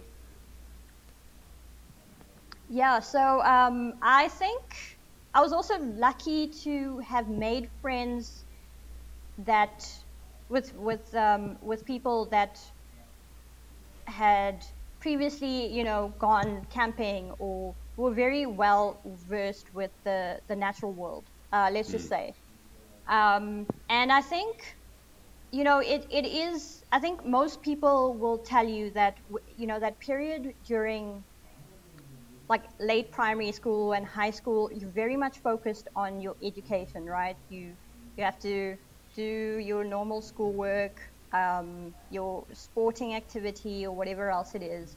Um, but it's only if you have or come from a family or have those kind of friends where you will go and explore, um, you know, the nature reserves and that sort of thing.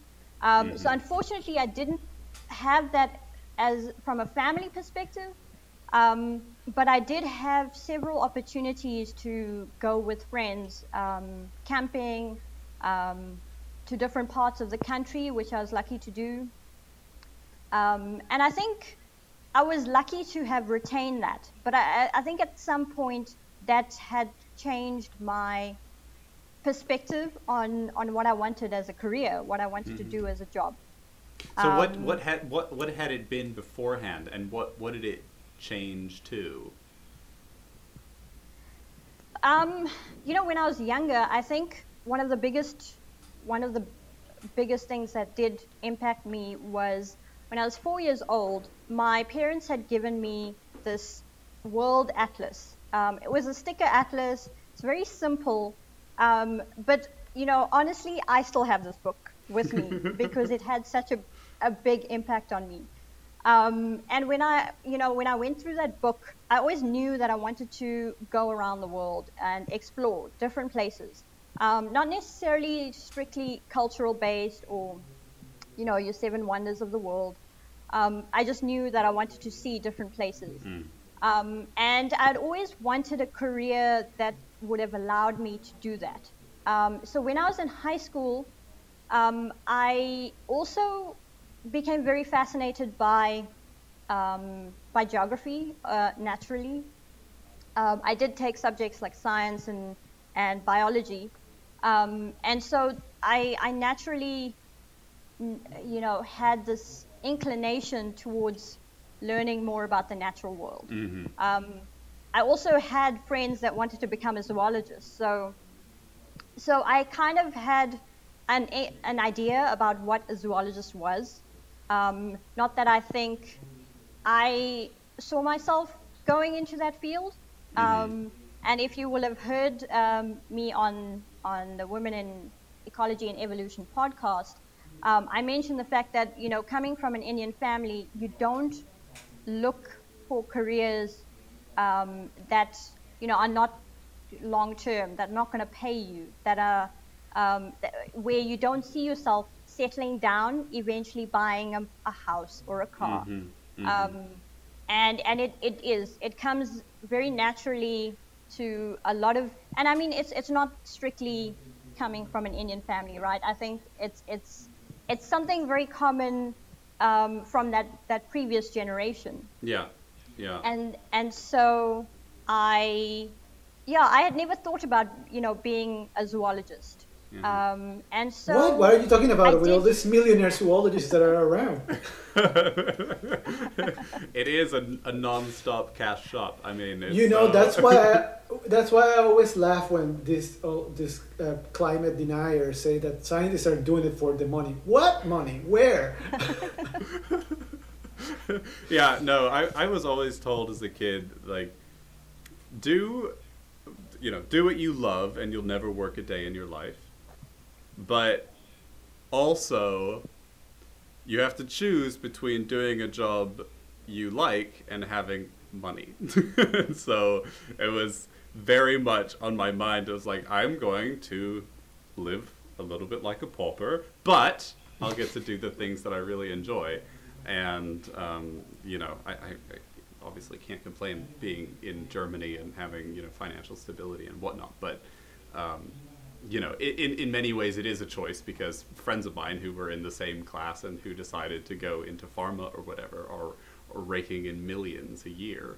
And I'm like, well, that's definitely not on my on my horizon, but yeah. yeah.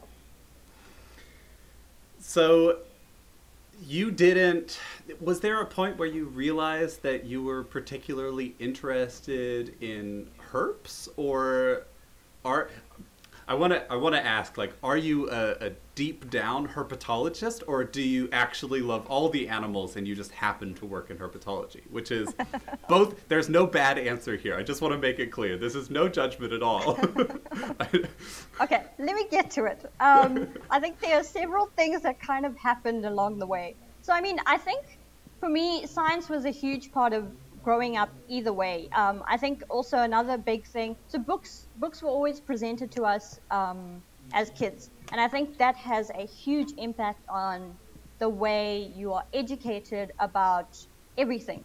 uh, whether it's uh, especially an encyclopedia because it covers everything from astronomy to the human body um, to dinosaurs and um, and everything else.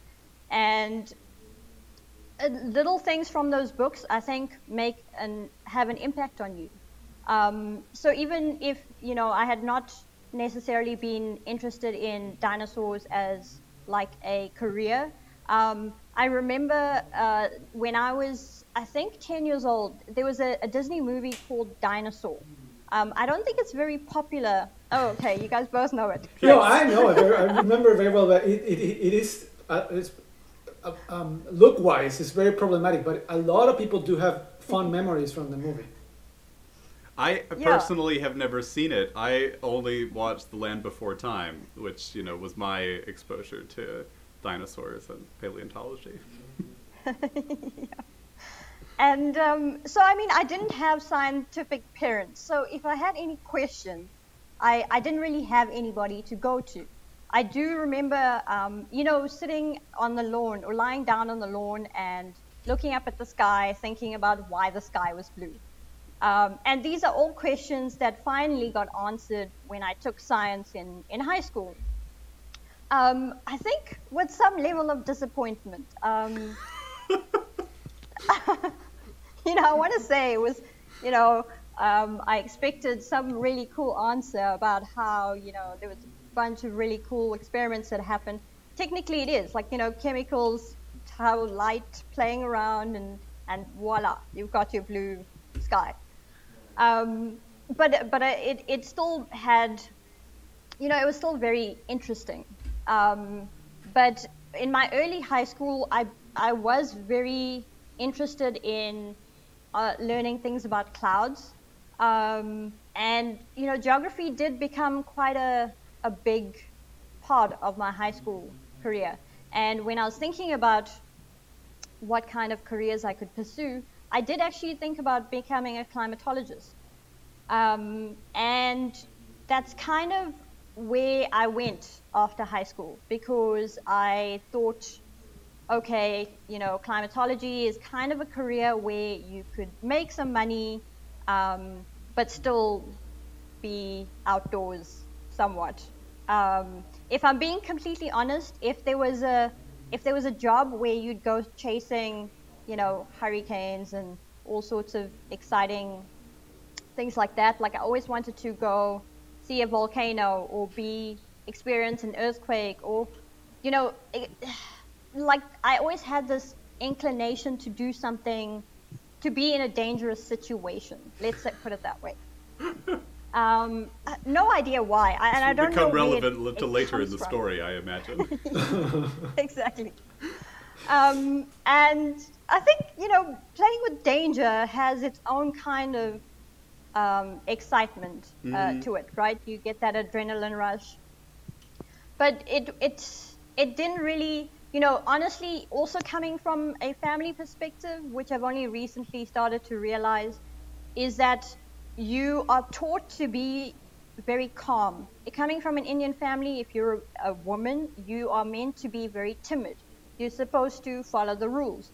You're not supposed to speak out of line.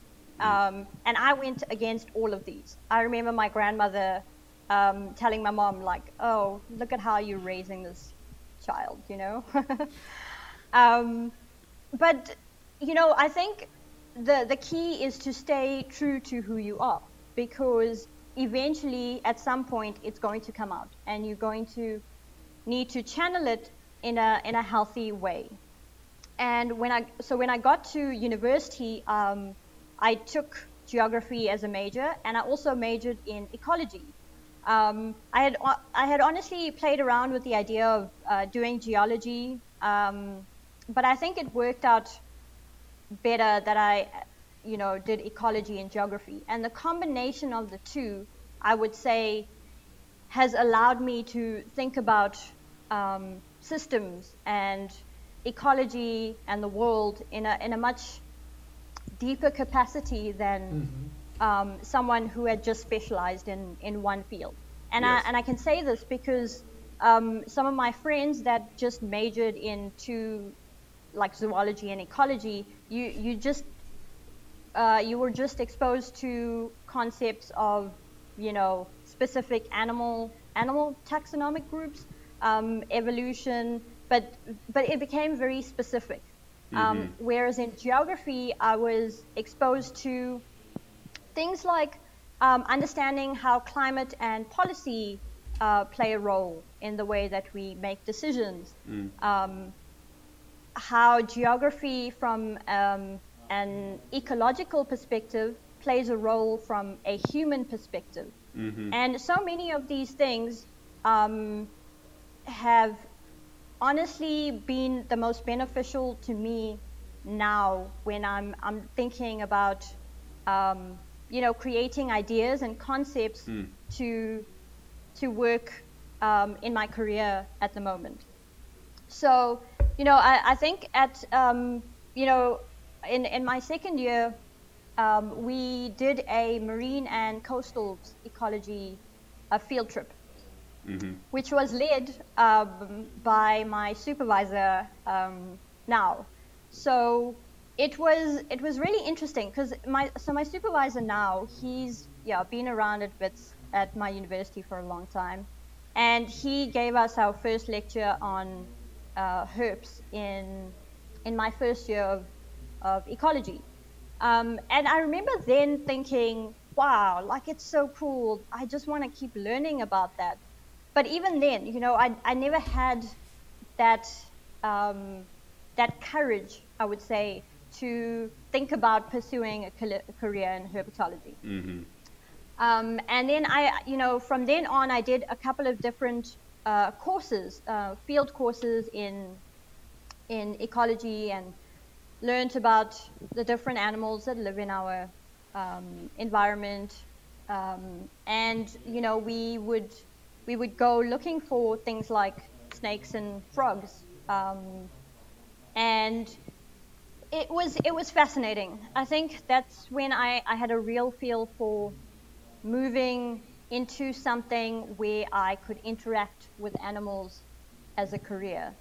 Um, and from from there on, I, for my honors, I decided that I was going to go the ecology route um, rather than the geography route.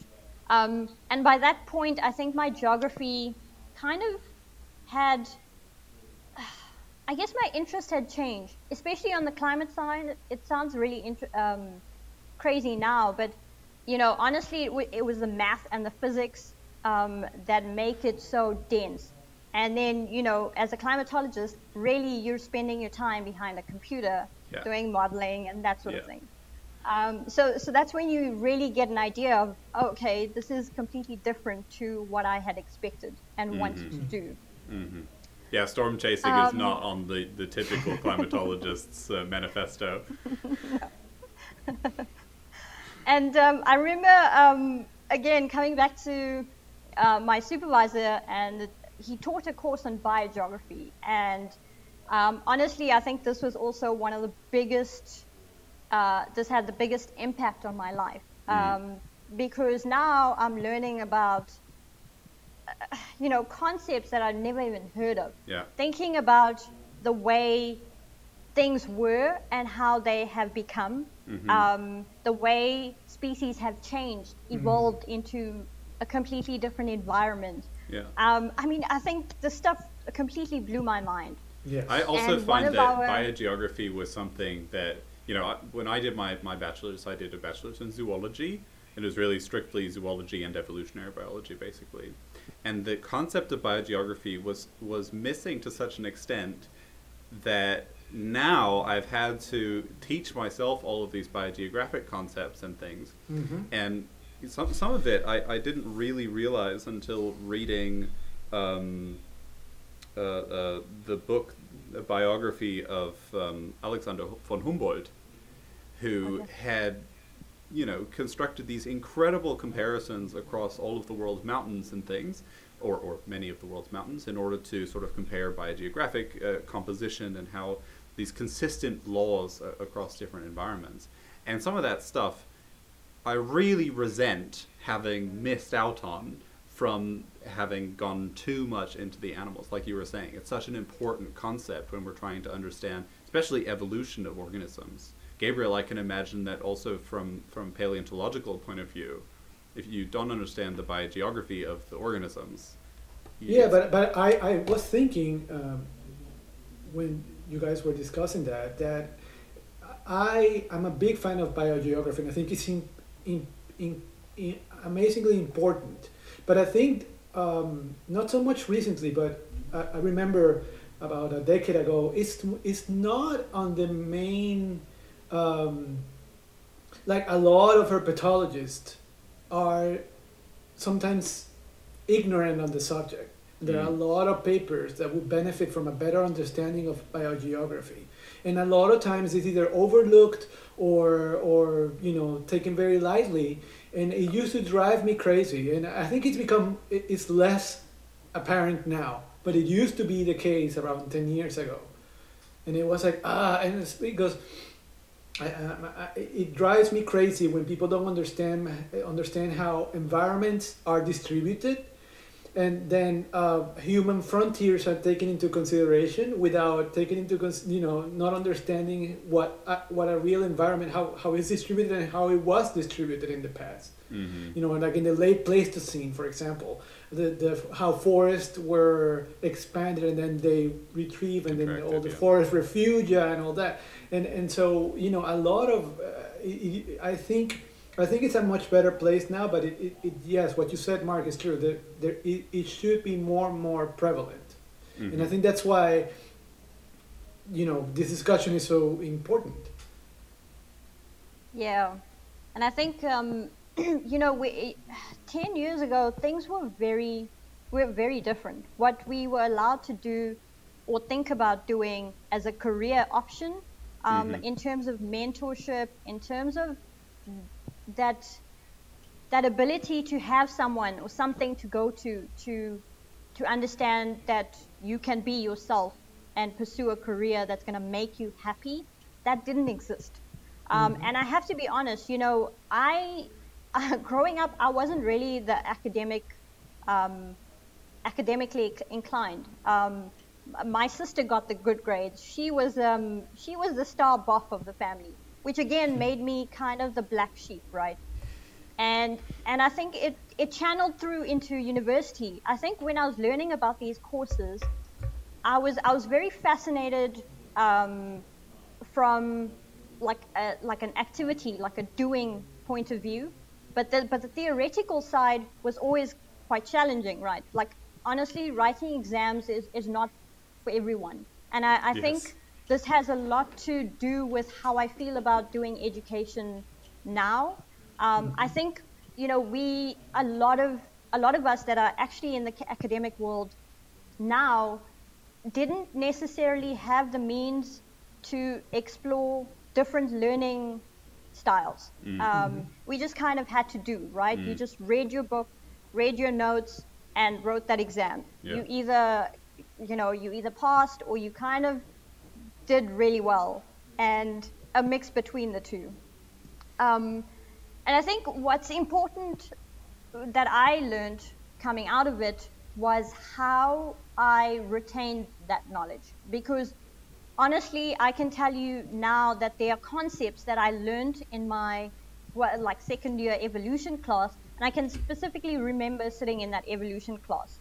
Um, that you know I can remember, but you know my my friends that were in the same class don't necessarily remember because they are better at kind of the the book reading, book learning method of of education.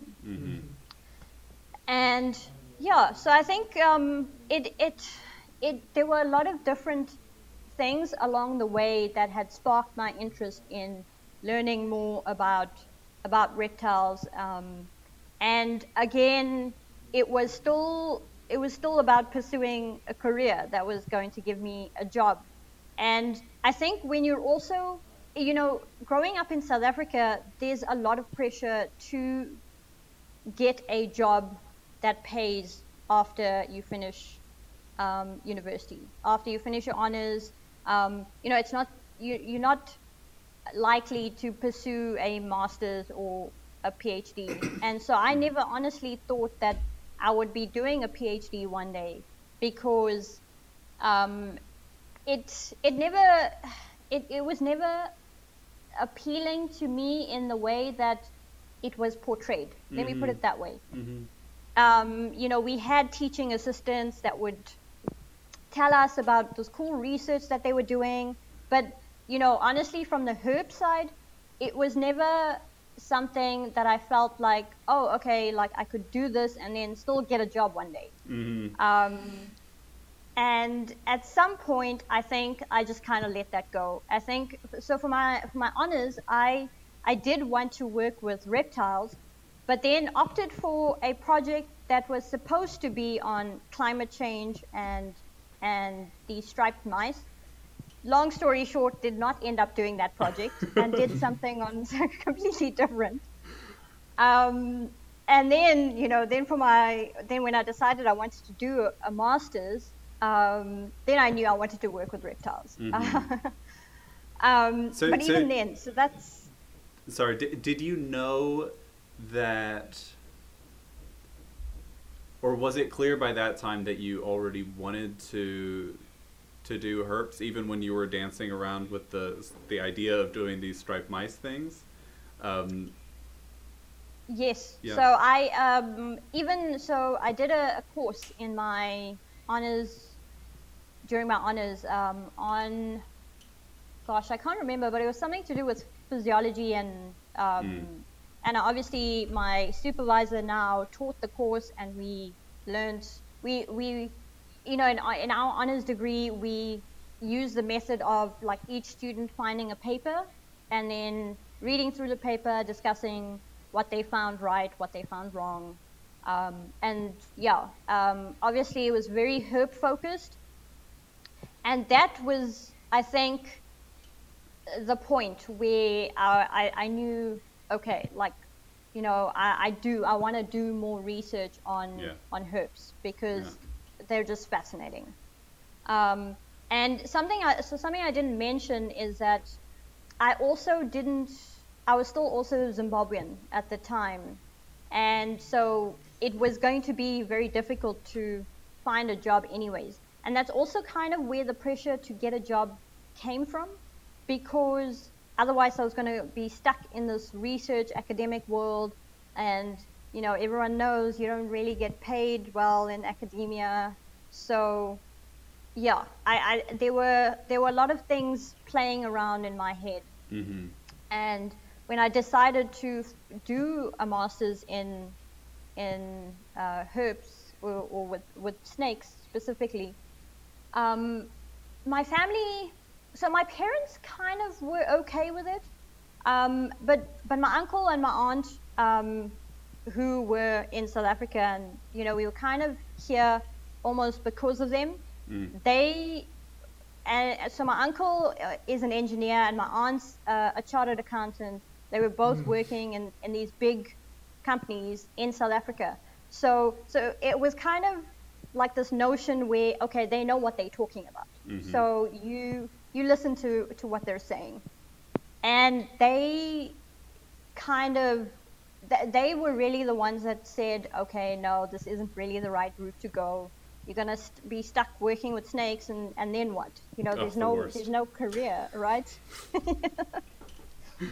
and and you kind of you know behind you know not to their face but uh, you know it's like but i just want to work with snakes like let me work with snakes Yeah, yeah, yeah, yeah.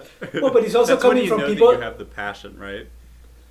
But it, it probably also it, it, it probably also comes from people that I always think when people are not really connected to nature, sometimes it's difficult for them to understand those yeah things. hmm Yeah, very much so. Um, and I and I think um, as much as a lot of people, um, and I and I think it's not it's not uh, specific to any um, racial group or specific part of the world. I think for generations now we've had that pressure to, um, you know, get to be in a career where you you can have that that family life and something stable. So when you eventually become a pensioner, you don't have to depend on anybody else. And that it's it's such it's such a negative um, and like it yeah it's it's a negative mindset because it limits yeah I think the, the word is it, it's a very limiting mindset because now it stops you from exploring different options.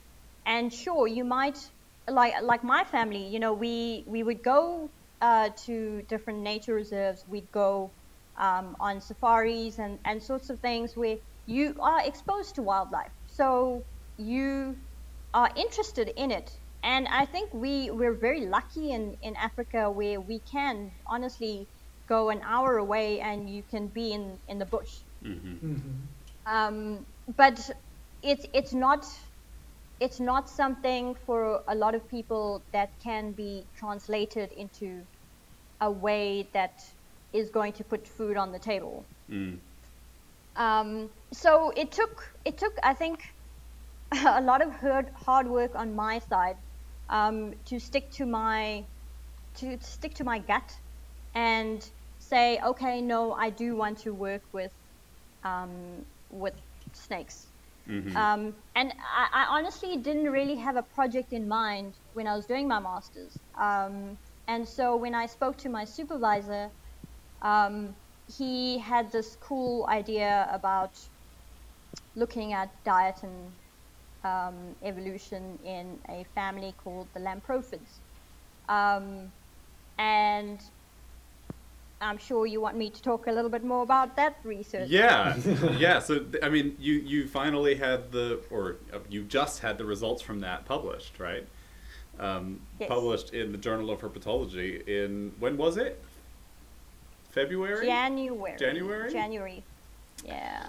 Yeah. So the, the paper is is titled "Ancestral Reconstruction of Diet and Fang Condition in the Lamprophiidae: Implications for the Evolution of Venom Systems in Snakes." So your supervisor is um, uh, is is Graham Yes. Graham Alexander, and uh, so so you you got onto this project that he he was tossing around and decided to look at I don't know some of the most interesting snakes in the world, which is really cool. Well, but but I was gonna say, coming from somebody that you know works and deals with neotropical herpetology mostly, explain to us, Hiral, what lamprophiids are. Like, give us like a like a like a an idea of what lamprophiids are, because I'm not For super bonus familiar with points, them. you can tell us what lamprophiids were and what they are now as a Exactly. result of Exactly. nomenclatural changes. Yes. Oh, the joys. Um, okay, so so lamprophiids, uh, which I obviously didn't know at the time, like the intricacies of it really, but I knew them as most of the non-venomous snakes that we have in in Africa. So things like your house snakes, your sort of sand snakes, a lot of the non-venomous or traditionally non-venomous snakes. Um, and for for the listeners, um, you know, house snakes are, uh, as they the name suggests, house snakes that are around um, almost on a regular basis. Um, and people people will often find these snakes and believe that they're you know dangerous. Um, and it, it goes for the same for most of the other uh, lamprophiids. Um, and you know, it, it, it's quite interesting that uh, you know, coming from someone that wasn't necessarily well versed with the, the taxonomy, um, especially from the, the herpetological side, um, I just thought, okay, these these were just cool animals that uh, cool snake a snake group that was has honestly been neglected for a really long time. Um, they're they're pretty difficult to find, um, or for the most part, you find a couple of species quite regularly. Um, but I- I think that played a huge role in why nobody's really spent a lot of time investigating them. Mm-hmm. I mean, as a group, it's it's worth mentioning that lamprophiids were formally within the Colubridae, which is at the time was basically exclusively based on morphology and was a waste bin taxon. Yes, and it And- was the thing and- that it was distributed worldwide, and it was Yes. Uh, yeah. there were things called coluber in I think three different continents. Um, and and now of course the lamprophiids are split off, and it turns out evolutionarily um, that the lamprophiids are well. The, the nomenclature is in a state of flux right now. So we are talking about lamprophiids in the broad sense, sensu lato, because the formerly lamprophiids were divided into a series of subfamilies, which included the uh, Psammophiinae, the, um, the the pseudoxyrhophiines from Madagascar, but also you had the Atractaspins, so the the they're the stiletto snakes, right? Stiletto snakes, yeah. Yeah. which are crazy. and and all of these different groups which are now in the very latest version of the taxonomy um, are now treated as separate families so they were all elevated up one level for reasons that i don't fully understand but whatever um, people are trying to make consistencies across the across the tree which is not so easy um, but in any case, what we're talking about right now is the broad sense lamprophiids, which includes those different subgroups, right? And they are, Yep. As a as a group, very diverse. I am very familiar with the Malagasy species, which are in the Pseudoxyrhophiidae now, but formerly in the Pseudoxyrhophiinae of the Lamprophiidae. and yeah, they vary from extremely common snakes that you see most days to extremely rare species that are only known from single individuals. And within Madagascar, the Pseudoxyrhophiids occupy a huge range of different niches. But that, at least from my perspective, which is slightly biased, um, potentially reflects this sort of island radiation that we have in the Pseudoxyrhophiids in comparison to what I suppose are largely conserved species within the other subfamilies of the Lamprophiidae, right? I mean, the Psammophiines are moderately samey, right? Um, of course, there's big differences between the different subfamilies. Like the stiletto snakes are extremely divergent, especially in terms of their dentition, from all Yeah. of the other snakes, but uh, Yeah. or from all of the other lamprophiids rather. But the uh, within the group, the I think the pseudoxyrhophiids are the most diverse, right? Yeah, and it's it's so uh, I would say it it was a huge challenge to get um, data on the diet, as one can imagine. I, I think for most snakes around the world, we don't really have good data on diet for snakes. Right. Um, unless you cut up museum specimens, um, which I didn't end up doing, um, you you don't necessarily get that accurate um, data. And honestly, with with uh, so many lamprophiids, they're they're really small. Like I mentioned, they're um, difficult to find. So you're not going to find them in museum specimens, anyways. Um, so it's all based on yeah um, literature, whatever literature is available, um, a lot of field guides, and a lot of things, a lot of observations that were found by people like 40 years ago, 30, 40 years ago. Mm-hmm. Um, and especially with the Madagascar snakes, honestly, I re- relied a lot on um, Mark's um, lovely blog um, to get some data. Um, and yeah, it, it was a challenge. Um, but I, I think there's probably additional um, observations that I, you know I obviously couldn't complete at the time. Yeah. Um, a lot of uh, because I, I know a lot of research on the snakes in Madagascar has honestly been done after I finished my masters. Yeah. Um, And yeah, to have incorporated that into the data set, I think would have been really interesting too. Mm-hmm. Mm-hmm. Yeah, I mean it, the the Malagasy snakes are actually going to be worthy of their of their own investigations, and and um, I, I think they'll, they'll be an interesting perspective. But what, so one of the key questions that you were trying to answer was basically, were these species ancestrally venomous, right? And and did they ancestrally have fangs? And what were the fangs at the front or the back? backfanged. Yeah. Um, so yes, that was a very interesting um, conclusion that we came to um, because you know considering that traditionally most of these species are supposed to be fangless. Mm-hmm. Um, uh, yeah, we didn't expect that the ancestral condition was going to be backfanged. Rear fanged, yeah, Um, yeah. Yeah. And, and so, I guess the the question is, what do you think? So those species that are rear fanged, I guess they should be having other kinds of morphological correlates with being rear fanged, right? Because you're you're not typically using back fangs in order to defend yourself, per se, Hmm. unless you're a boomslang. No. and even then, it only works a day later. So it's Well, Yeah.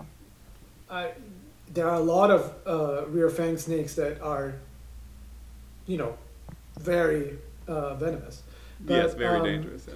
But but uh, but my question for you here, Alice, I would like so this the the ancestral form of lamprophiids were was rear fang, right? So what was the what were the evolutionary pressures you think that you know that made this huge radiation of snakes, um, you know, lose some of that? So, I mean, um, that's why the, the big focus was on diet.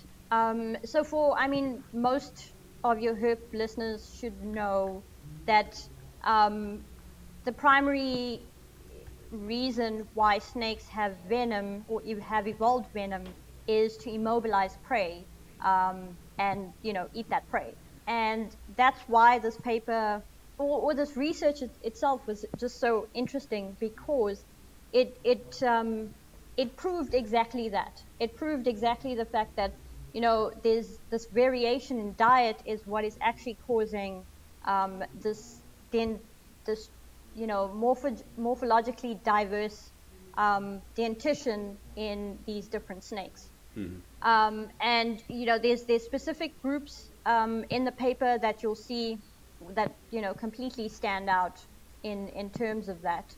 Um, and you know, just to pick out a few, uh, I'll tell you. For one, um, the mole snakes. Um, it's Pseudaspis cana. Um, it is a really interesting snake because, again, it's it's not venomous, but they've got these teeth that um, are basically, you know, they, they cau- cause a lot of lacerations. Um, and that can only really be for diet, um, their, their diet on things like moles um, and the fossorial lifestyle that it, Mhm. it, it has. Mm. And so it, it became very obvious um, that what has happened within the family is these independent evolutions of having rear fangs or Mhm. losing the ability to have any kind of fangs Yeah. based on diet. Yeah. Is there is there a dietary explanation for what happened to the stiletto snakes? Um, Because they are exceptional, right? Well, They let- let's for- explain for those again who to- don't know. Yes, exactly. Stiletto snakes are the only snakes that can envenomate you without opening their mouths. They are extremely dangerous to pick up. And extremely fast. They they strike at a ridiculously fast. Yes, that's true. They so they like uncoil and and strike and then coil back up again, right? Um, but they are most famous for the fact that you cannot use the typical, or I don't know most famous, but they're well known for the fact that you cannot use the typical snake grip, where you put one finger on top of the head and two fingers around the jaws, um, because you'll still get envenomated, and it is not fun. yeah. So, but uh, yeah, th- uh, that that's a group that I've always found fascinating because that doesn't look like a dietary adaptation, right? That must just be de- defensive.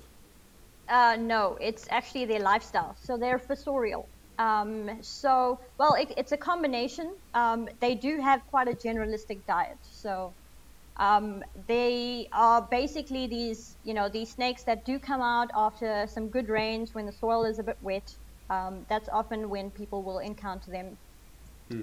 but because they spend much of their lifestyle underground, they've obviously had to adapt um, to both having a being able to utilize um, or take advantage of whatever prey is available um, and yeah utilizing the this, the specific dentition um, and if you know if i'm being completely honest i think there's still a lot more that could be done with that group Mm-hmm. because let's be honest i think we still know very very little Yes. about what's really going on Yeah. um, you know, uh, my colleagues and I often joke that you know if we could have an endoscope that could just stick in burrows everywhere, um, we we'd learn so much more about yeah snakes like this.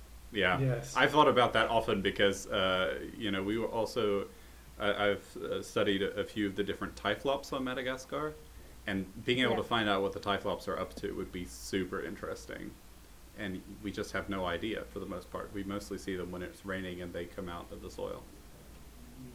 Yeah. So it's a very cool paper. It's available through your through your website, and readers can go and, and have a look at it and um, and read up. It's it's I, I'm really curious to start to see these kinds of things at, a, at an even bigger perspective and, and understanding, you know, because there's so much convergent evolution as well that's going on here. I mean, the, the snail eating snakes, we haven't talked about it all, but they are also super fascinating. And, you know, the different groups of snail eating snakes across the world that have converged on the same kind of jaw mechanisms are just bizarre. And so, I mean, very interesting work and definitely worth checking out. Um, how about you tell us what you're up to now? So this is basically yeah, this is fresh, but it's not exactly what you're working on anymore, right? Yeah. Uh, so that was from my master's work, which I finished in 2017. So that just goes to show you about how the peer review system works and how it took, you know, almost three years to publish. Um, yes, goodness. Um, so, I mean, long story short, um, they weren't. I, I knew I didn't really want to go into a PhD straight after, for the simple reason that I didn't really want to get up in caught up in in a lot of the academic uh, pressures. So I, you know, changed things up a little bit um, to like, you know, because I was also still Zimbabwean. Um, had a year of just like volunteering, working with different organizations that were working on various different animals. Um, and then I, I, came across this uh, organization called Save the Snakes. Um, it's American based, and they needed a volunteer uh, to work on their social media. Um, and so I contacted them. This was obviously a volunteer opportunity, but I took it because it was the, the best thing I could get that was closest to working with uh, reptiles. Um, and then while, so that was about three years ago almost, two years ago, 2018. Um, in the interim, I ended up actually getting a job at BirdLife South Africa. Mm. So a lot of you, for a lot of the listeners, um, BirdLife South Africa is a kind of a branch of BirdLife International, and they do some really great conservation work. Um, so for for me, being a part of an organization like that honestly taught me a lot in terms of the application of a lot of science. Um, sure, it was focused on birds, but it gave me a lot of really great ideas about and concepts that I could then apply that I knew I wanted to apply to um, snakes. Still and reptiles, still reptiles. yeah, right. That that was a joke. So it, it was really cool because you know honestly, you know, working for a bird bird organization, it became very clear in the very beginning. I was very passionate about snakes. So it was also very cool that people would share with me pictures of different birds eating the snakes around. Super useful data. Nuts. yeah. Um, and it was really cool to see because there were some really interesting observations that, you know, again, um, nobody's really looked at the, the predator prey dynamic from, from that side, from mm-hmm. birds and snakes, or and other reptiles, in fact. Um, and so these kinds of things started to play on my mind. Um, and uh, BirdLife South Africa is also made up of honest. So one of the um, the one of my colleagues there actually used to be my teaching assistant um, at my university. So I, I knew her. So she came from the science background, and I think that helped in uh, thinking about how science can be applied um, to conservation. And you know, I think since since when, since I was younger, I think that impact of wanting to do something bigger, um, something more than myself, was always there. And I think that was this was when it finally started to feel like I could do something of the sort. Um, I was still volunteering with with Save the Snakes, and um, so what, what I didn't mention is that when I was um, when I was in my my second year of my masters, um, I had the opportunity to go to the World Congress of Herpetology, uh, which was in China that year. Um, and so, having been to one co- World Congress um, already, I knew that I wanted to go to the next one. Um, and so, while I was still working at BirdLife South Africa in the end of 2019, I made a plan to go to the World Congress of Herpetology in New Zealand, which was in um, New Zealand uh, at the beginning of 2020, where I, of course, met Mark and some other really cool herpetologists. Um, I'm going to give a quick shout out to the Herp Rangers because I can. Yeah. Um, and and that reignited my, uh, I guess, interest in wanting to do a bit more applied work in in uh, with herps um, and with snakes.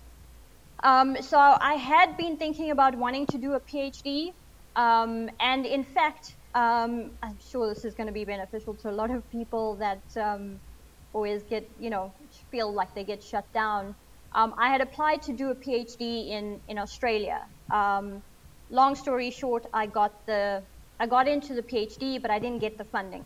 Um, And it seemed like that year, most people, you know, didn't really have much funding, anyways. Um, but I think it ended up working out for the better because I think it would have been with COVID last year. I think it would have been a struggle to try and manage everything. yeah. Um, and so then I came back to South Africa after the World Congress, and I knew I wanted to change things up. Um, and uh, I had, so some of my friends um, that I had, some of my herp friends in South Africa had just taken over this really cool reptile park in, in South Africa. And they were looking for some really cool partnerships. Um, and that's where I started to think about ideas of, of creating a, a very cool project focusing on education and conservation. Um, and then, so I, I spoke to these, to my friends, and we kind of created this project, which I'll speak about just in a minute. Um, and in conjunction with that, I also knew that I wanted to do my PhD. Um, and so I started my PhD at the beginning of this year. Um, and because a lot of education and conservation around snakes at the moment is around snake bite, um, it just seems fit, fitting that my PhD also focuses on understanding uh, venomous snakes in relation to snake bite. Um, and I think it was it, it's it's exciting for me now to finally be in a place where I'm doing exactly what I want to do, especially in terms of the PhD, um, because a lot of people get caught up into doing projects that they don't necessarily want to do, and you might feel the pressure. Um. I do think it was really great that I took that break because I feel much more ready to take on a PhD now than I would have felt um, Right. a couple of years ago. Of course, yeah. So, so yeah, it's it's really exciting. Um, I'm currently um, writing my proposal. I have about two months to submit a proposal to hopefully eventually become a PhD candidate. Um, it's really really exciting to learn about um, venomous snakes. Um, also, having done my my masters on diet and venom evolution, um, there's a lot of uh, a lot of um, synergies between Right. the ideas that I got, Mm-hmm. um, the impact of diet and venom. Mm-hmm. Um, I'm not. I do hope to look at some of those things. Um, currently, my project very much looks at behavioral aspects um, in terms of defensive striking, um, and and, I, and and I'm hoping to do a large-scale assessment of snakebite in South Africa. Uh-huh. Um, That would so, be so useful. Whenever Yeah, I've heard so- about you know big snake snake bite studies, they've almost exclusively been based in India, where of course snakebite kills. I think it's hundreds of thousands of people a year, um, Yeah. because of Russell's vipers that live on the verges between uh, rice paddies, um, and and they're extremely dangerous snakes. Um, so I mean, it really, really would be valuable to have that perspective from from Southern Africa as well. Yeah, so uh, it's uh, very interesting because in South Africa, we it's it's snakebite is not as much of a problem Mhm. as it is in in Central Africa or even you know in places like Zimbabwe and Botswana. One of the obviously one of the obvious um, reasons is because we have better healthcare Right. um, that we can provide. But what I'm hoping to do is understand where there are flaws, where cases are not going reported, and also how uh, our understanding of species or, you know the behavior of, of some of these species in South Africa can help us in the rest of Africa because you find a lot of these um, species in the rest of Africa as well. Right. And and that's the main question. For a long time, when it came to snakebite, the- a big focus was uh, you know, creating antivenoms, understanding venom variation, um, not necessarily the ecology uh, side of things. Um, and I think that's kind of where the shift is going, uh, very much globally, but it, it, it really excites me to be able to explore these different um, options in during my PhD. Yeah, fantastic. So I, I have one last question uh, before we wrap up, and that is, if you could give a message to young people like you, both you know growing up in Africa who might not have access to the the resources that people in in you know in the U.S. or in Europe might have, and to people who I guess are you know fascinated by these things. What would you what would you tell them? Mm, so there's okay. I'm gonna give I'm gonna give two messages for the simple reason that you get people that are interested in working with herps, and I'm very excited that uh, when one of the schools that we visited recently, it was a girl that you know listened to our talk and said, "Okay, how do I become what you are?" Um, and you know, honestly, I, I told her, you know, there's different career options that you can take. Go to university, pursue zoology, um, and in the meantime, keep learning about reptiles. Um, go to your snake park. Um, There are people there that are willing to help you, um, willing to advise you about uh, different options. Even when it comes to reptiles, there's such a huge diversity. Um, so, so seek that help. I think um, that help is a lot more available now than it was um, when we were much younger. Um, and then to the, the the ones that are kind of in between and still have a fear of snakes, again, go to your reptile park um, or museum or, or get out there in terms of learning about um, wildlife and, and reptiles specifically. They are such a fascinating group of animals. Um, and there's so much to and they have so much to offer. Um, you know, one of the biggest reasons why I, I love reptiles is is that they're really such a resilient group. Um, you can find them anywhere. They're honestly doing the coolest thing in the environment. You can watch, um, you know, a snake trying to feed on a gecko, but you can find that same gecko trying to feed on that snake. Um, like, how cool is that, right? So yeah, um, I think it's important to to explore options. There are so many. Um, there are books available. Read, read, read. Um, it makes a huge difference. Um, and and you know, um, hopefully, uh, you know, I, I think I can announce this now. Um, I am also working on a book with about 50 other women from around the world. Um, it's a women in herpetology book that focuses on our stories um, and you know how we grew up, how we got into herpetology, and yeah, it'll come out at some point. I'm still busy working on it, but I'm but so excited about like that. this. Yeah. Yeah, that's it's extremely necessary too.